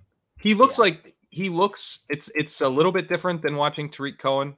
um, woodhead but woodhead is who he looks Woodhead, like interesting, dude. He he makes people miss from like 10 yards away. Where I'm like convinced that the whatever missed tackle force numbers people are charting are like underrating him because of like that you can't count that as a missed tackle when he, like a guy 10 yards away falls down, but it is. he had know. 150 yards and a touchdown against alabama and it like he's legit He's he looks awesome. I dude, if he weighs like 181, I'm seriously drafting Well, well, he will. He will. The same reason Devon Achane is going to smoke his 40 time. It's like this is the only thing that matters for Yeah, his yeah, livelihood. If Devon Achane comes in and runs a 4-3-5, he needs to fire everyone in his life. Like he needs to be like, my trainer, my agent, you all let me down because it's like he's that's his whole ability in his life to make money. Well, hang on, because this is this is uh you're actually cratering his stock right now because I thought it was A Chain. Such a uh, better it- name than a Shane. Oh, it, it could be. I don't know. okay, okay. Yeah. Don't don't come to don't. It's like yeah, I'm not. If it's you if it's a Shane, I'm not. I'm. He's. I have a lot board. of I have a lot of them, and I'm you're actually making me nervous that his name's a Shane because well, it just it just looks French. It just looks French to me, and that's how you would say it if it was French. Ashane. Yeah, I guess, oh, yeah. Oh boy, actually back in if it's Ashane. I come Yeah, full I'm actually- circle. Yeah, if it's all the way back I in. think I think that should be our bit for the rest of the year, even if it is something else. We sh- it should be Ash- Devon Achane. Devin You guys, you, Ashine? you guys in on Ashine, bro? I'm in. Yeah, I'm in. Uh, Um, a- another interesting name here for me is as a result of how bad the wide receiver free agency class is, Mack Hollins is going to get the Zay Jones contract of this last year, where people are like, Oh, "What the hell?" Zay Jones was a you like Zay Jones was not relevant, did not matter in the world of fantasy football until last season, but because teams teams now know it's not enough to have one elite wide receiver. It's not enough to have two really good wide receivers. If we don't have Justin Jefferson or Ja'Marr Chase or that's it, like we got to have three good guys out there. It's not enough to have Mhm. two. And you know, the the years of like getting by with a Demarcus Robinson or Justin Watson, you know, it's like teams don't really want to be doing that anymore. And Hollins, I think, showed enough last year to make himself some money. I, I think this looks like a who there. I mean, every year there's a guy who goes in the 18th round where you're like, wait, this dude ended up having. Well, but are 90 you interested? targets. So you're interested in taking Hollins now, like with the hope that that happens? Because there's other guys like DJ Chark, um, Darius Slayton. There's like lots of dudes who I think Every coach that Slayton has ends up hating Corey, him. I think Corey it's Davis is interesting- another Corey one. That, Da- big cut Yeah. candidate. I don't Yeah. think he's he's a free agent, but no, um, he's not a free agent, but eh, very likely to get cut. I think. yeah, Um, not very likely, but somewhat likely. Um, yeah, no, I think that's. I don't know. I, I've had way worse last round picks than Mack Hollins, um, and I've been predicting the the ninth year breakout with him for a long time. So, um, I think, I think, I mean, I think it's fine. Um, he's a very last round pick. He had, well, he had a pretty decent number of spike weeks last year. I can remember at least one like very big spike week, and then maybe a couple others where he was playable. Um, I, I am kind of thinking that this free agent wide receiver class is so bad that guys like Hall, Hollins have a chance to land in a, a useful spot. It- um, It's actually nuts though that that that we would have the NFL being at an all-time 11 personnel, all-time pass rate above expected. Now, average after targets going down, which is sort of interesting. But it, it is just kind of crazy that it worked out this way. That none like you know none of these guys and and I guess maybe the larger point is that when teams get that dude, they're not changing teams. They just you're not letting you're not letting these guys hit the open market. yeah. yeah. Another, yeah. Another guy I want to talk about here, uh, who's like maybe the most fantasy relevant guy on this chart is is Joe Mixon. Um, he's down seven spots. I think this is a combination of things. One, there's been some legal stuff that's been brought up. Um, uncertain about how relevant that is. It, it seems like those charges got dismissed, but but who knows? Um, also, there's just talk he's a potential cut candidate. The Bengals need to free up some cap space. Um, I think it's it's feasible to end up moving on for him and just draft someone else who's cheaper. Um, but he is he is dropping to a point where I am like I think I'm like ultimately I'm not drafting him now, and I'm probably gonna see if he falls a bit farther because I think that risk of him just not being on the Bengals could completely tank his ADP. But if he like ends up coming back to the Bengals and we get those signals and his price is still sticking around like the 70s or 80s, like he, he wasn't great last year, but I would definitely take him there. I think it, it it smells a little bit of Josh Jacobs last year of just like a you know potential um, three down running back, Or even Miles on- Sanders. Yeah, even Miles. Yeah, maybe not even Jacobs, but just like a useful guy you can get in the sixth, seventh round. Probably a two down grinder, but we know he like can catch passes. He's not great at it, but he can. Um, so yeah, I'm starting to get interested. Like if we get news that he'll be back. Uh, I agree with that take. How likely is it that you think he will get cut? Because let's say the market, you know, is pricing in him getting cut, and you know he get he ends up staying there. Then I think he's he's a value where he's going because if he's definitely with the Bengals, I would imagine he's more of kind of a classic dead zone type of pick than where than this type of price. But if you're getting him in the the sixth round and he ends up coming back on the Bengals, I think I think that's probably a pretty solid win. I'm not drafting him a ton, but you're making me think I I should if we think he's gonna come back. Where you guys land on that? I don't think he's going to be back because they can save a lot of money. I, I think they can save by by not restructuring and and just outright cutting him. I think Joe Goodberry said they could save 11 million, Hmm. which doesn't doesn't sound like a lot. You're like, oh, 11 million. Like the Bengals are fucked. Caps. like they are the, the Bengals are trying to win a Super Bowl. They're trying to beat the Chiefs and the Bills, and they are about to. I, I think the correct estimate on what they're going to end up owing per year for Chase, Burrow, and Tee is a hundred million dollars between the three of them. Whew. That that's about that's about 40% of the cap on three guys. And they all deserve it. And I don't think you can do the Bengals thing with that. Like, I think you remove Tee, Is which that- is obviously Is that, would be- low? though? Like you might that might Yes. actually it might be more than that because you could go it's 50, let's say 50 for Burrow. 40 and for Chase, 40 probably. I mean, now you're already at 90. So it's not so, 10 for T.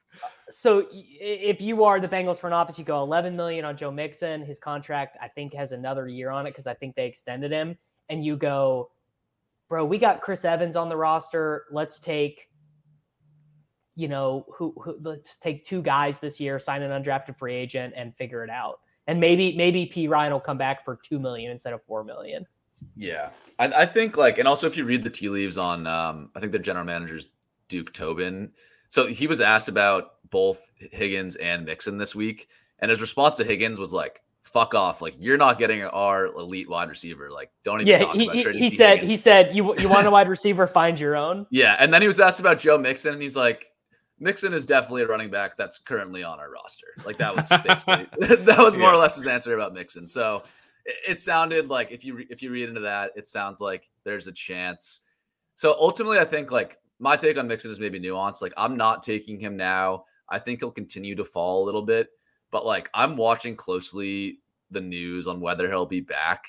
And once he is back, I'm gonna try to buy quickly before he gets back up because like I think there'll be a bit of a lag where he'll still feel like kind of a gross click to people just because he he was so bad last year was like actually kind of phased out in some of the playoff games for Perine. So people will be like, uh Mixon just like feels gross. And I think there'll be a bit of a buy window that you can jump on later. Um that that's that's my I, guess. I like that. I think that's the right plan of attack. And the the thing with Mixon is that like while he is, I think, gonna feel gross to select, I'm not gonna enjoy doing it. It's so much different than it was last year. I, I basically had a full fade position on him at his Yeah, ADP, did which too. Which could have really hurt me though, because he did have a weekly ceiling even last year. I mean, he's part of the Bengals offense. If he is part of the Bengals offense again, he's going to have multiple touchdown ceiling pretty easily. He's going to have three touchdown. He, I think he had the performance type of highest ceiling. individual scoring week of any player in all fantasy last year, right? He had like that. I mean, yeah, that's the right week. It, it wins you a ton of money. So yeah. uh, I do think you want to be in on him once once the opportunity cost is much lower if he's on the Bengals, of course, or if you think he's going to be. Yeah. Let's um let's jump to looking at some of the the team stacks um and then we can can maybe hit on some rookies at the end. I know you guys have been doing a lot of work on rookies so so want to give you a chance there. Um so for people following along, we're now looking at double stack average ADPs and and how that is defined is the average of the quarterback's ADP on a team plus his top two pass catchers can be either wide receiver at tight ends. And this chart is sorted um, with the lowest average ADP on the left side. So these are the most expensive teams Philly, Cincy, Buffalo, KC, all the way to the cheapest teams on the far right side uh, New England, Carolina, and Houston. Um, so on this chart here, you know, it's kind of what you would expect. Um, not, not a ton of like massive things jump out here, but I think there are um, a few teams we talked about last week that like Chicago, um, maybe Green Bay, the the Rams that look potentially underpriced. Um, yeah, Pat, eh, curious if you you have any thoughts um, on this chart here of of teams that that stand out as potentially under overpriced, and also I don't know what just happened to to Davis, but um, Hopefully he'll be back. Yeah, hopefully he'll be back. Um, Tennessee is one that jumps out to me. It does seem like Tannehill will be back. That sort of seems to be the way the wind's blowing. Um, and then just in general, I think, uh, are these double stacks? I guess it's sort of tough to make a Tennessee double stack. Uh, but I like Traylon Yeah. Burks a lot where he's going. I think he's Okonkwo, I think Okonkwo is interesting, right? Conquo is interesting. But Yeah. actually, one of the reasons I like Treylon Burks so much is that his biggest target competition right now is a part-time tight end who wasn't all Yeah. that highly thought of to begin with. So Yeah. he, I mean, I thought he looked like he was in the midst of a of a breakout. Um, you know, when he suffered that concussion, it was on that touchdown catch, and then kind of derailed the rest of the season, and in combination with the Malik Willis stuff. So he needs them to keep Tannehill, and there's some real downside risk with him, but I like him. I also am doing stuff. I don't know how your Hmm. numbers would capture this, but I'm doing stuff where I take DJ Moore and you know then I then I tackle maybe even Terrace Marshall, and then I draft like Richardson and Levis, or you know I Mhm. get a couple of the rookie quarterbacks in a three quarterback build, or just one of them.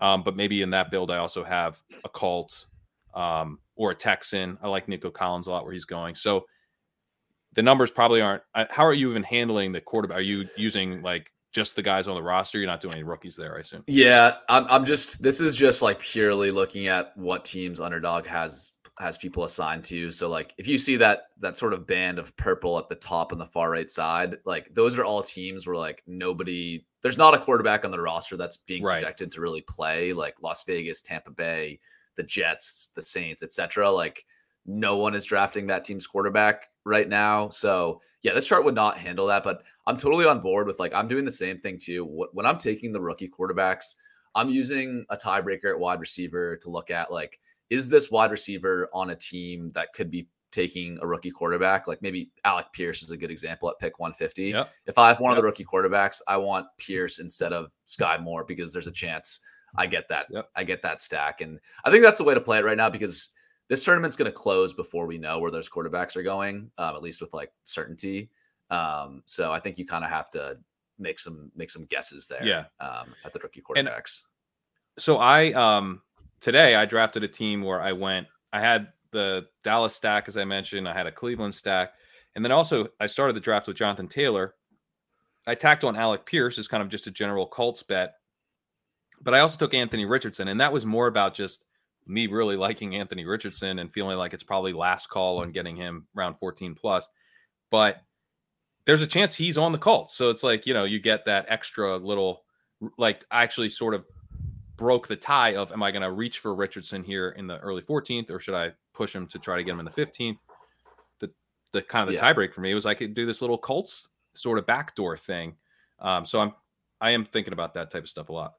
Yeah, I, I think it's also um, and Davis is back from had a, had a power outage. Davis, we're now looking at um, double stack average ADPs, but I, I think what's going to be important to keep in mind here is like a lot of these teams' prices are being suppressed by just the fact that nobody knows who to stack them with. Like I think Carolina is a good example where like DJ Moore, Terrace Marshall, like maybe even the running backs probably would be going higher once we have certainty of like who that quarterback is, E- even if it's like not a great quarterback, just like some certainty at quarterback drives the prices up for these teams because people are like, It's oh, the way now the I- human brain works, man. yeah, yeah. Like now I know who to stack like Terrace Marshall with. I, I can put a name to it. So like I think these teams with uncertain quarterbacks, there's going to be some anchoring effect later in the year that like even when once we know their quarterbacks, uh, their skill position players are like being artificially suppressed a little bit now.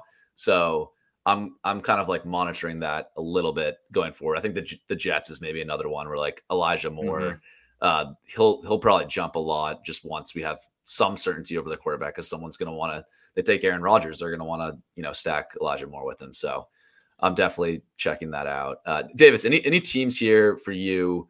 Um, these are sort of ordered on the left hand side from most expensive uh, to least expensive.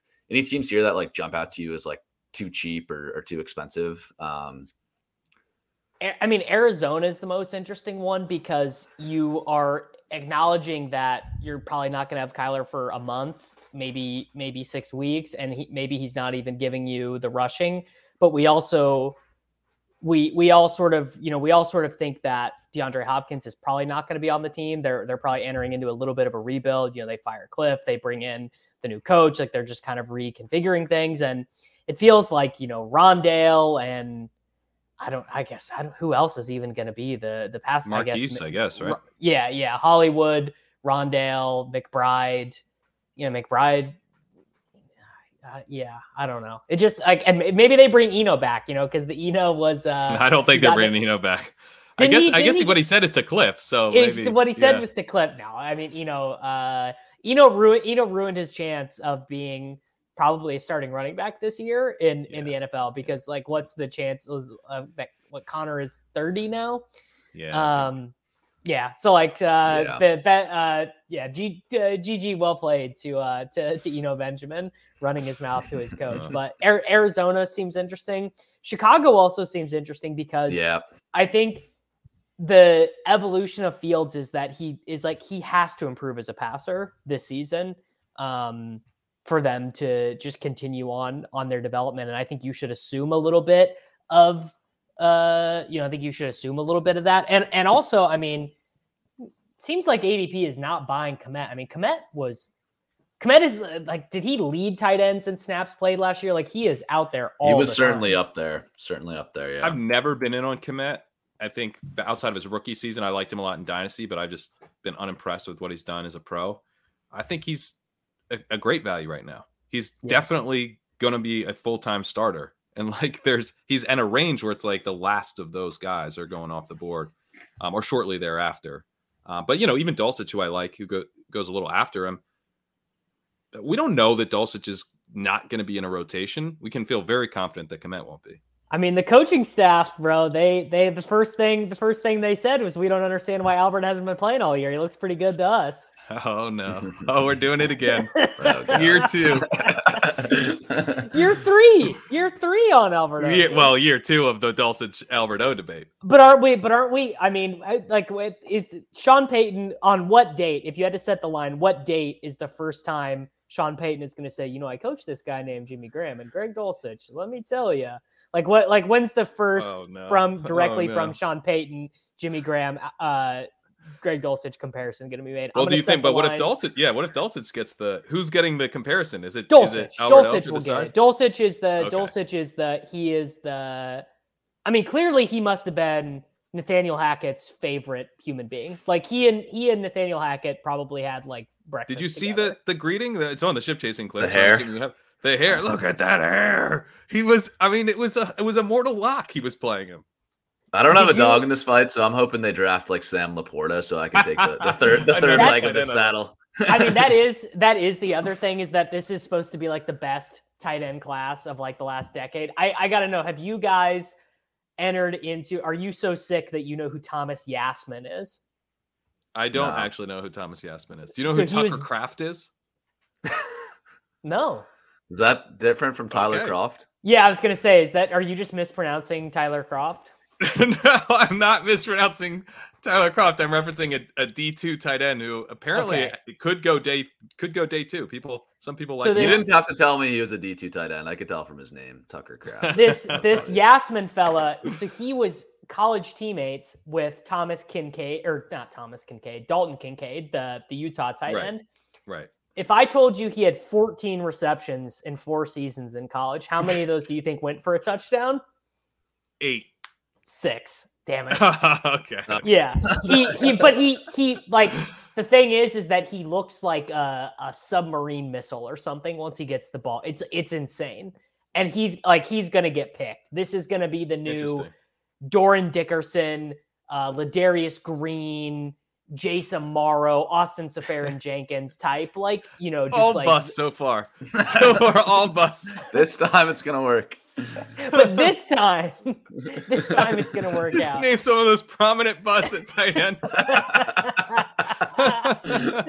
I think the, the the the very sad thing is that I think it was actually going to finally work out for Ladarius Green, and then he had to retire because he got like three. Wait, was he the guy three that was like everyone's like he's the he's the new Antonio Gates. He's he's he coming was into so he was Yes, Antonio yes. Gates's backup, and then after his rookie contract, he went to the Steelers, and He was sort of built like- more like Donald Parham or something. He's like really long. Uh, yeah, He he was was, he was like athletic. Yeah basketball player type vibe. I remember there was a lot of the because Antonio Gates' career just held on for so long. There were so many like this is the next Antonio Gates. Like they drafted him, he's gonna be you know Yeah, taking over yeah. him for a couple years. well, we've got it we've got happened. Donald Parham on the roster who's still waiting to to be that guy. Ladarius was kind of he was like the original. He was like he was like the RAS score guy before before RAS score. No, Doran Dorin Dickerson was before him. I, if they Well, if true, they true, did true. if they did RAS score now, Dorin Dickerson would break it. He would be he would be un, he would be eleven out of ten. eleven. We had to raise it to eleven.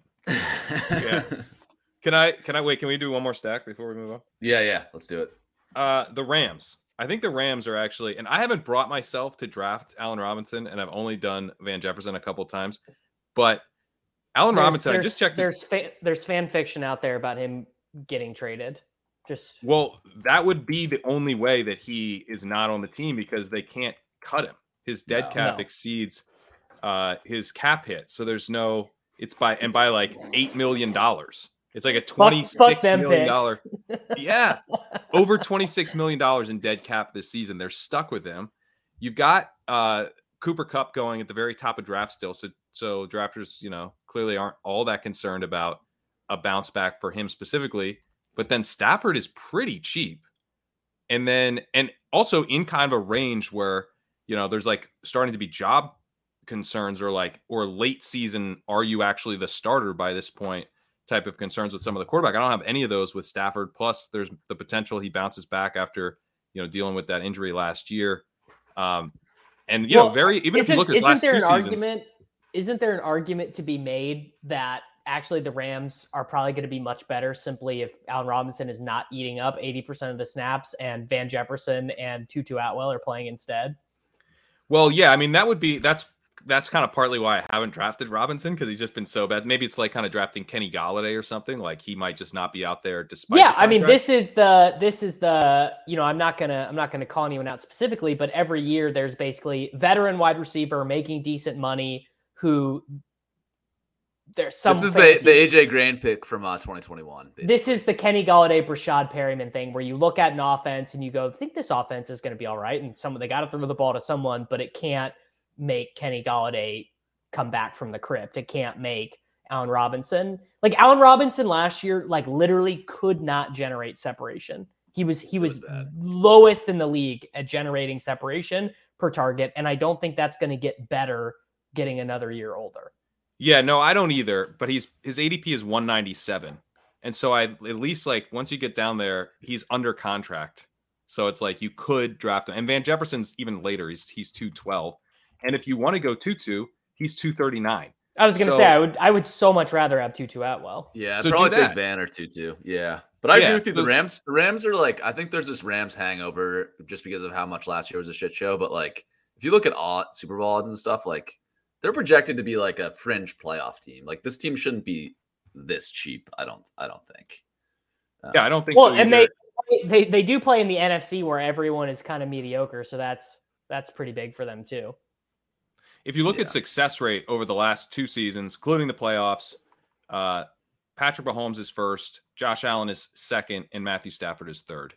So even with last season included, you know, just a reminder that he was quite good in his first season with the Rams, and maybe last year was, you know, due to this injury that he had. So yeah, led led the yeah. league in picks, won the Super Bowl. Easy Yeah, is, is there like legit retirement risk with him? I feel like I hear that thrown I, around. I think we pa- I think we passed. I think we over passed it. it. I think, think there was there it? was like there was like a week where he was like, you know, I really need to consider my future. I would assume that probably part of McVay saying I'm coming back was him Yeah. sitting down with Stafford and being like, look, are we going to do this or not?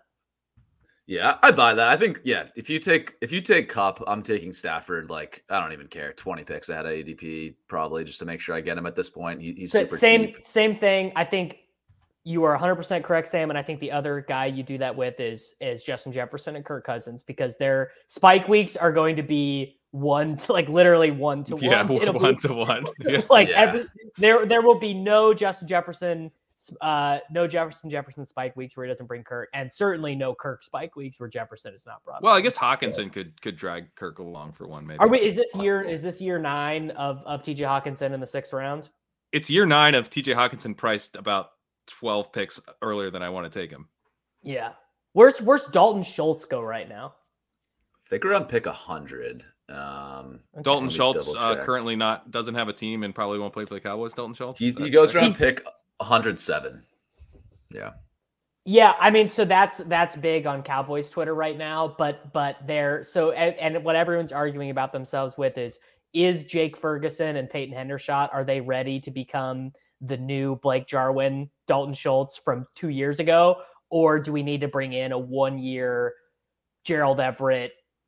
You know, just like Hayden type Hurst. guy, Hayden Yeah. Hurst. Sure, yeah. Same. Do we do we do we need one year of a 29 year old who can be a professional. And draft someone in one of the deepest tight end classes in a while. Thomas Yassmin.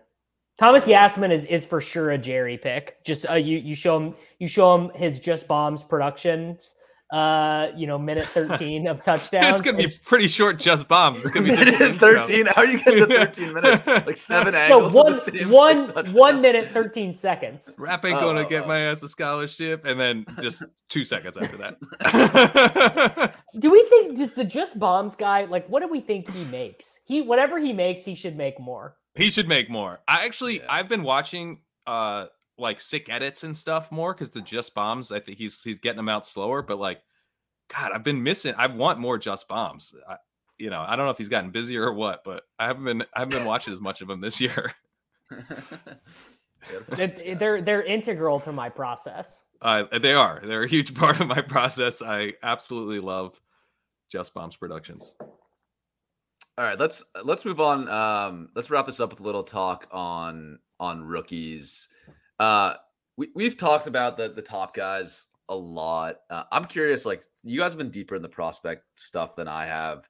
Like it feels like after, um, I guess maybe Boutte is where you draw the line of like the last sort of relevant wide receiver prospect. Like nobody's talking about any of these other guys, Rashee Rice, Cedric Tillman, Mims, etc. Like from that tier, like our drafters right that that's just like completely flat and everyone's just like guessing like what the fuck do we do with those guys or like is there someone in there that you're excited about if they were to get you know day two you know draft capital tank tank dell if tank if tank dell gets drafted in the second round wheels up for me yeah i'm i'm all in i mean that it's sort of like it's sort of like when the Eagles took Devonta Smith at 12. They're saying like we don't give a shit that he weighs 178 pounds. Hmm. Same deal, same deal for now. Obviously, like Dell is is I would also say he's like sturdier than the other guy you think of being that small, which is Tutu. I mean, he's bigger than that. Um, mm-hmm. and even like look, even Tutu, you know, we we've laughed so much about like this guy is like literally gonna die playing a football game, but he he was like starting NFL games for like a month last year, which is like more than some people thought he was ever gonna. He looks kind of good too. Like, I mean, yeah, it turns out being fast and really agile is like very helpful for playing football yeah, he was also he was he was awesome as a college prospect. So uh mm-hmm. Tutu, I mean. Yeah, I, I, like that one. I don't uh there's no one who really jumps out to me. I feel like the, the like where I'm sitting with these guys is that I'm I would love to see like some buzz, some bigger buzz post combine and like landing spots and stuff. Like when I get down in that that range, it's like it really, really feels like guessing. Where yeah, it does at the running back position, it doesn't as much. I mean, I know I am still guessing, but I'm like, I can kind of just see like Kendre Miller or Deuce Vaughn or. Well, um, running back, you, it, you, we just know it's guessing because it's just going to depend on wh- what team they go to, right? There's no, but it's more like, chaos. It's, there's more chaos at the position, so like I feel like I've I've got a clearer path it upside is maybe sure, higher. Sure. Yeah. Like like we have to decide if if Cedric Tillman or Xavier Hutchinson or Nathan Dell is any good. It does like we don't have to make the decision on is Zach Charbonnet any good. It's just like does he get drafted by a team where two injuries yeah. get him in the in the game. And I guess the thing like if if those guys if the wide receivers aren't good, then they're probably like Seth Williams, you know, or they, they just like disappear off the face of the earth. Where yeah. if the running backs aren't good, that might not even matter. Like I didn't think Brian Robinson matter. was very good, you know. And I, I got a I got a question for you. Is is Zach Charbonnet a converted linebacker? Because oh, that's that's sort of that's sort of your deal, right? It's like you love that is kind of my deal. I'm I'm in on the converted linebackers, but you yeah. see you you're in on the converted cornerbacks who play wide receiver as as Mecole Hardman. Oh yeah, that to me, to me, that's actually to me. If you think about it logically, it's actually a great sign because your coach saw how fast you were, he saw he saw fast. What happened with Mecole then? Oh, I, Hardman was on his way to a top thirty wide receiver season this last year. Actually, if you want to, if you really want to, if you really want to, he kind of he kind of was honestly. The the the last thing I want to say, uh, real quick at wide receiver is is also that Parker Washington is just COVID is making all this class so weird, but Parker Washington is is one of these guys who is making a huge bet on himself as a young guy. A lot of these mm. guys are fourth or even fifth year guys, but Parker Washington is is a legit junior you know non non red shirt. So I think he seems good. He actually pops a little bit in my stuff, but his his draft position that I have, I have him as like an early day four guy right now, early day three guy, not day four, early Yeah. day three guy, early round four guy. Um, that would be someone, or if he starts to move up NFL boards, I, I would I would be pretty excited about too. hmm Yeah, and again, I should have probably introduced this chart a little bit more. This is showing like the players ranking from NFL mock draft database, which just aggregates a ton of mock drafts and big boards and averages it. Um, so that's where we're getting uh, sort of the the x-axis data here. Um, but yeah, it, it just it, it kind of drops off a cliff at a certain point. Tyler Scott is another guy that I've like. It seems like his Twitter buzz is like higher than what NFL mock draft database says. Like I've heard people say, oh, he could be like a surprise second round pick, but um, just like the data of averaging mock drafts, like doesn't really uh, reflect that at all. So um, I guess he's a guy to monitor if if individual scouts seem to be really high on him, but um, not not popping the data. Let's go to running back uh, here again, showing the same data. Um, underdog ADP on the y-axis, consensus big board ranking here on the x-axis. Um, yeah, I, I think the running back like ADP stuff is like a little bit interesting. Like people seem to be kind of taking leaps with guys like Sean Tucker, Roschon Johnson, Tyjae Spears, um, Achane. yeah. Uh, Uh, but yeah, Achane. Yeah, Achane. But yeah, he actually shows up as uh, a little undervalued on this chart. But my point being is like the ADP doesn't really reflect the the draft cap projected draft capital, which I think is fine. It's still really early. Like that stuff can shift a lot, but I think there's some like arbitrage plays that that pop out here a little bit. Uh, like for instance, like Charbonnet and Achane, they're pretty close in the consensus big board rankings. They're only like 10 spots apart, but you can get a Shane like 50 or Achane 50 picks later than Charbonnet. Um, so I mean, Achane's Achane's range of outcomes is so much better in the NFL You know because if he if he's really as fast as as he like people are projecting him to be, some team's gonna fall in love with him. I call that portion of the draft the French Quarter. That's pretty good. All I I got two big running back takes right now before the combine. One, I just need one head coach to get in a meeting with Deuce Vaughn and be like, I I love you and I want to make this. You're the work." next. I Darren want that too, man. Get, let's let's have that happen. You're the next Darren And- Sproles. Music to my and ears. and the other thing is that Roschon Johnson, this is actually crazy when you think about it. Roschon Johnson was so good at pass blocking and catching passes and being on the field on third downs that he took Bijan Robinson, a Saquon Barkley, Ezekiel Elliott level of running back prospect off the field for a team that was trying to win games. That it's pretty nuts to think about that. Like I, that to me, Yeah. that says like he, he seems good, and at, it, he's a converted quarterback. I Hmm. love these guys who change positions. So it would actually it would actually make sense why he would be good at understanding that, why he would get the pass protections and be good at pass blocking and shit like that. That is Mhm. uh, that's really interesting. So he's a guy I felt a little caught out on where I didn't really have that much of him. And I was looking at some I was putting comps together for all the running backs, statistical comps, and Dameon Pierce pops up, you know, and like some of these other guys who didn't play a lot for, of who college. for whatever reason just didn't play a ton. Yeah, but like their numbers Mm. actually look pretty good on a per game basis. And so I've been feeling like, man, Johnson at this price, maybe it's like slightly under or overpriced relative to his expected draft position, but he seems like a guy who could have a really good combine performance and move way Yeah. up. in He, terms he of was expected draft recruited. capital. He was Yeah. recruited to Florida, Ohio State, and Oklahoma as a quarterback. Like he, like he's he's like a sick athlete type guy. I think. Okay, so I I would be betting on the guys who you think right now are like if you're drafting today, why wouldn't you be drafting the guys who you think are going to crush the combine? Uh, so Yeah. he he's a he's a prime one.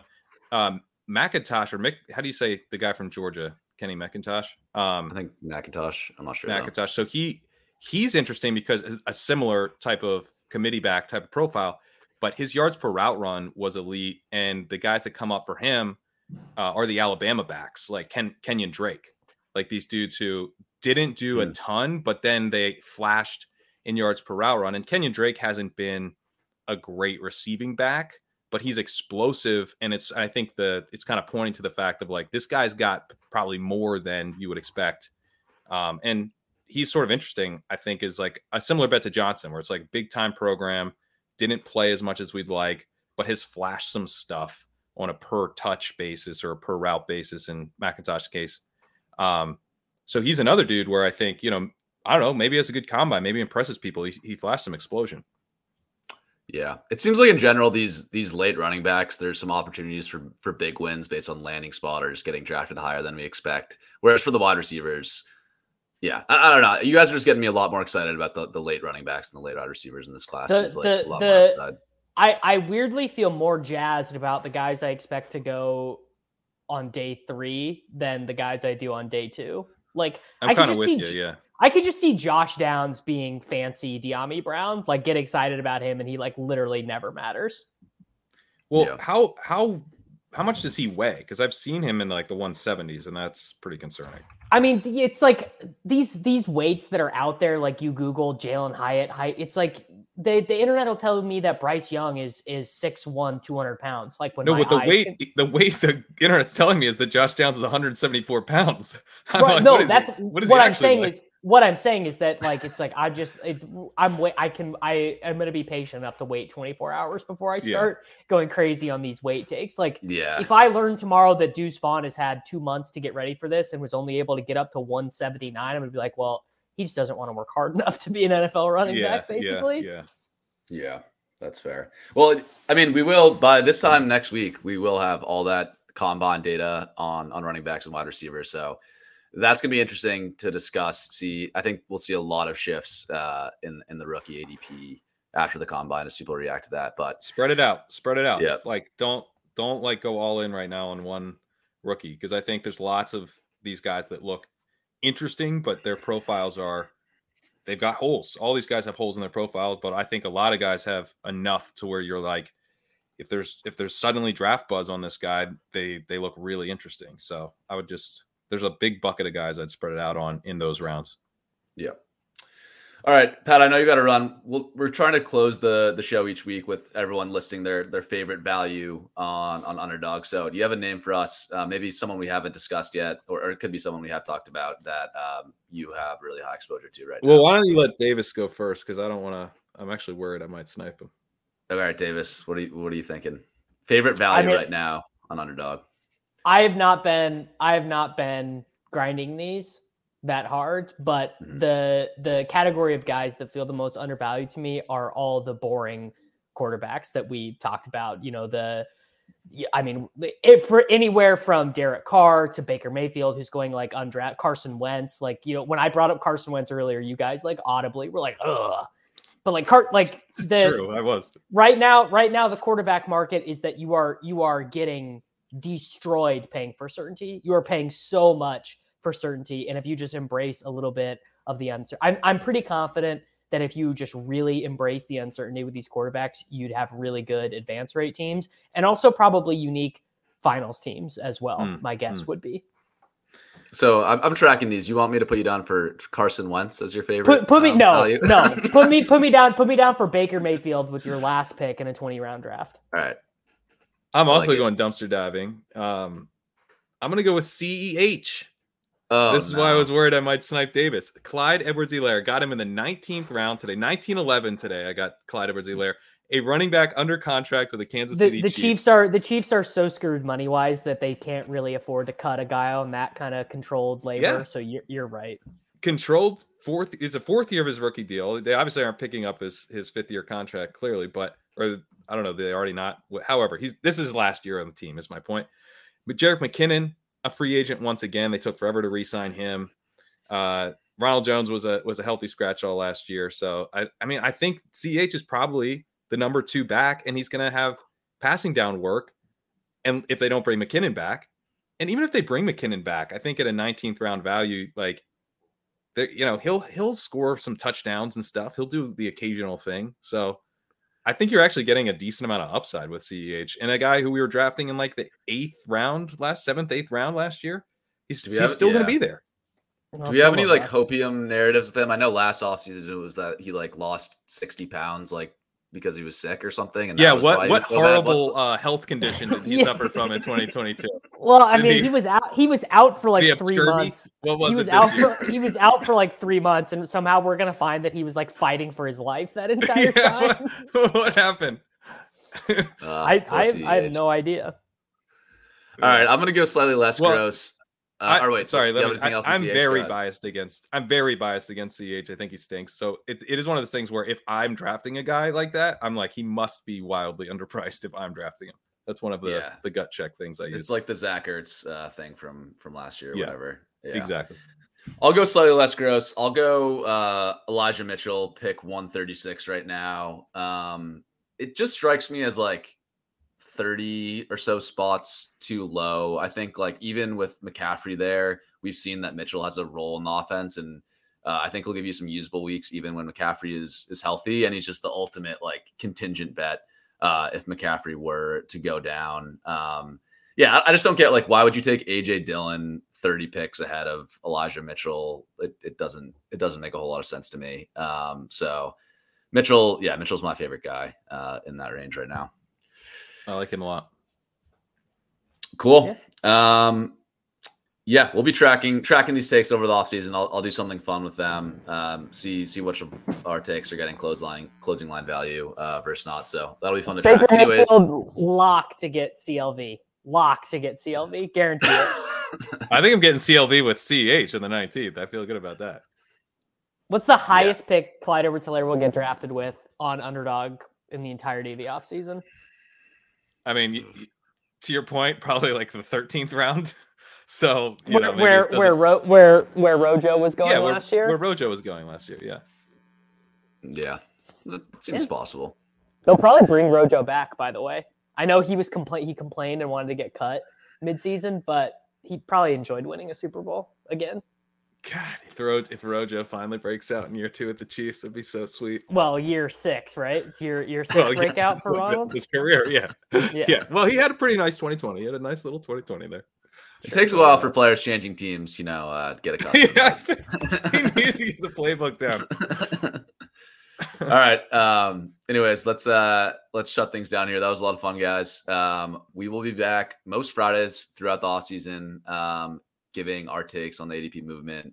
Um, so yeah, a lot of a lot of stuff will change, obviously, with the draft, uh, the combine coming up. Should be a fun couple weeks to to monitor player values. Um, but yeah, um, anything you guys have going on that you want to plug before we uh shut things down here? No, no plugs. Nothing. Good good No stuff. plugs. All right. Sounds good, guys. We will see you next week.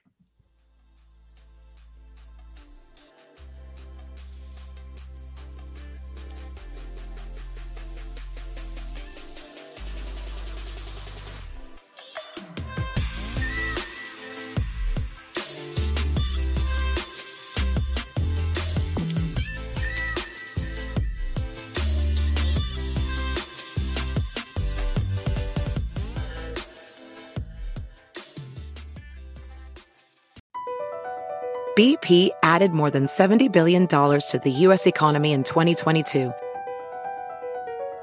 Investments like acquiring America's largest biogas producer, Archaea Energy, and starting up new infrastructure in the Gulf of Mexico. It's and, not or. See what doing both means for energy nationwide at bp.com slash investing in America. The legends are true. Overwhelming power! Sauce of destiny. Yes!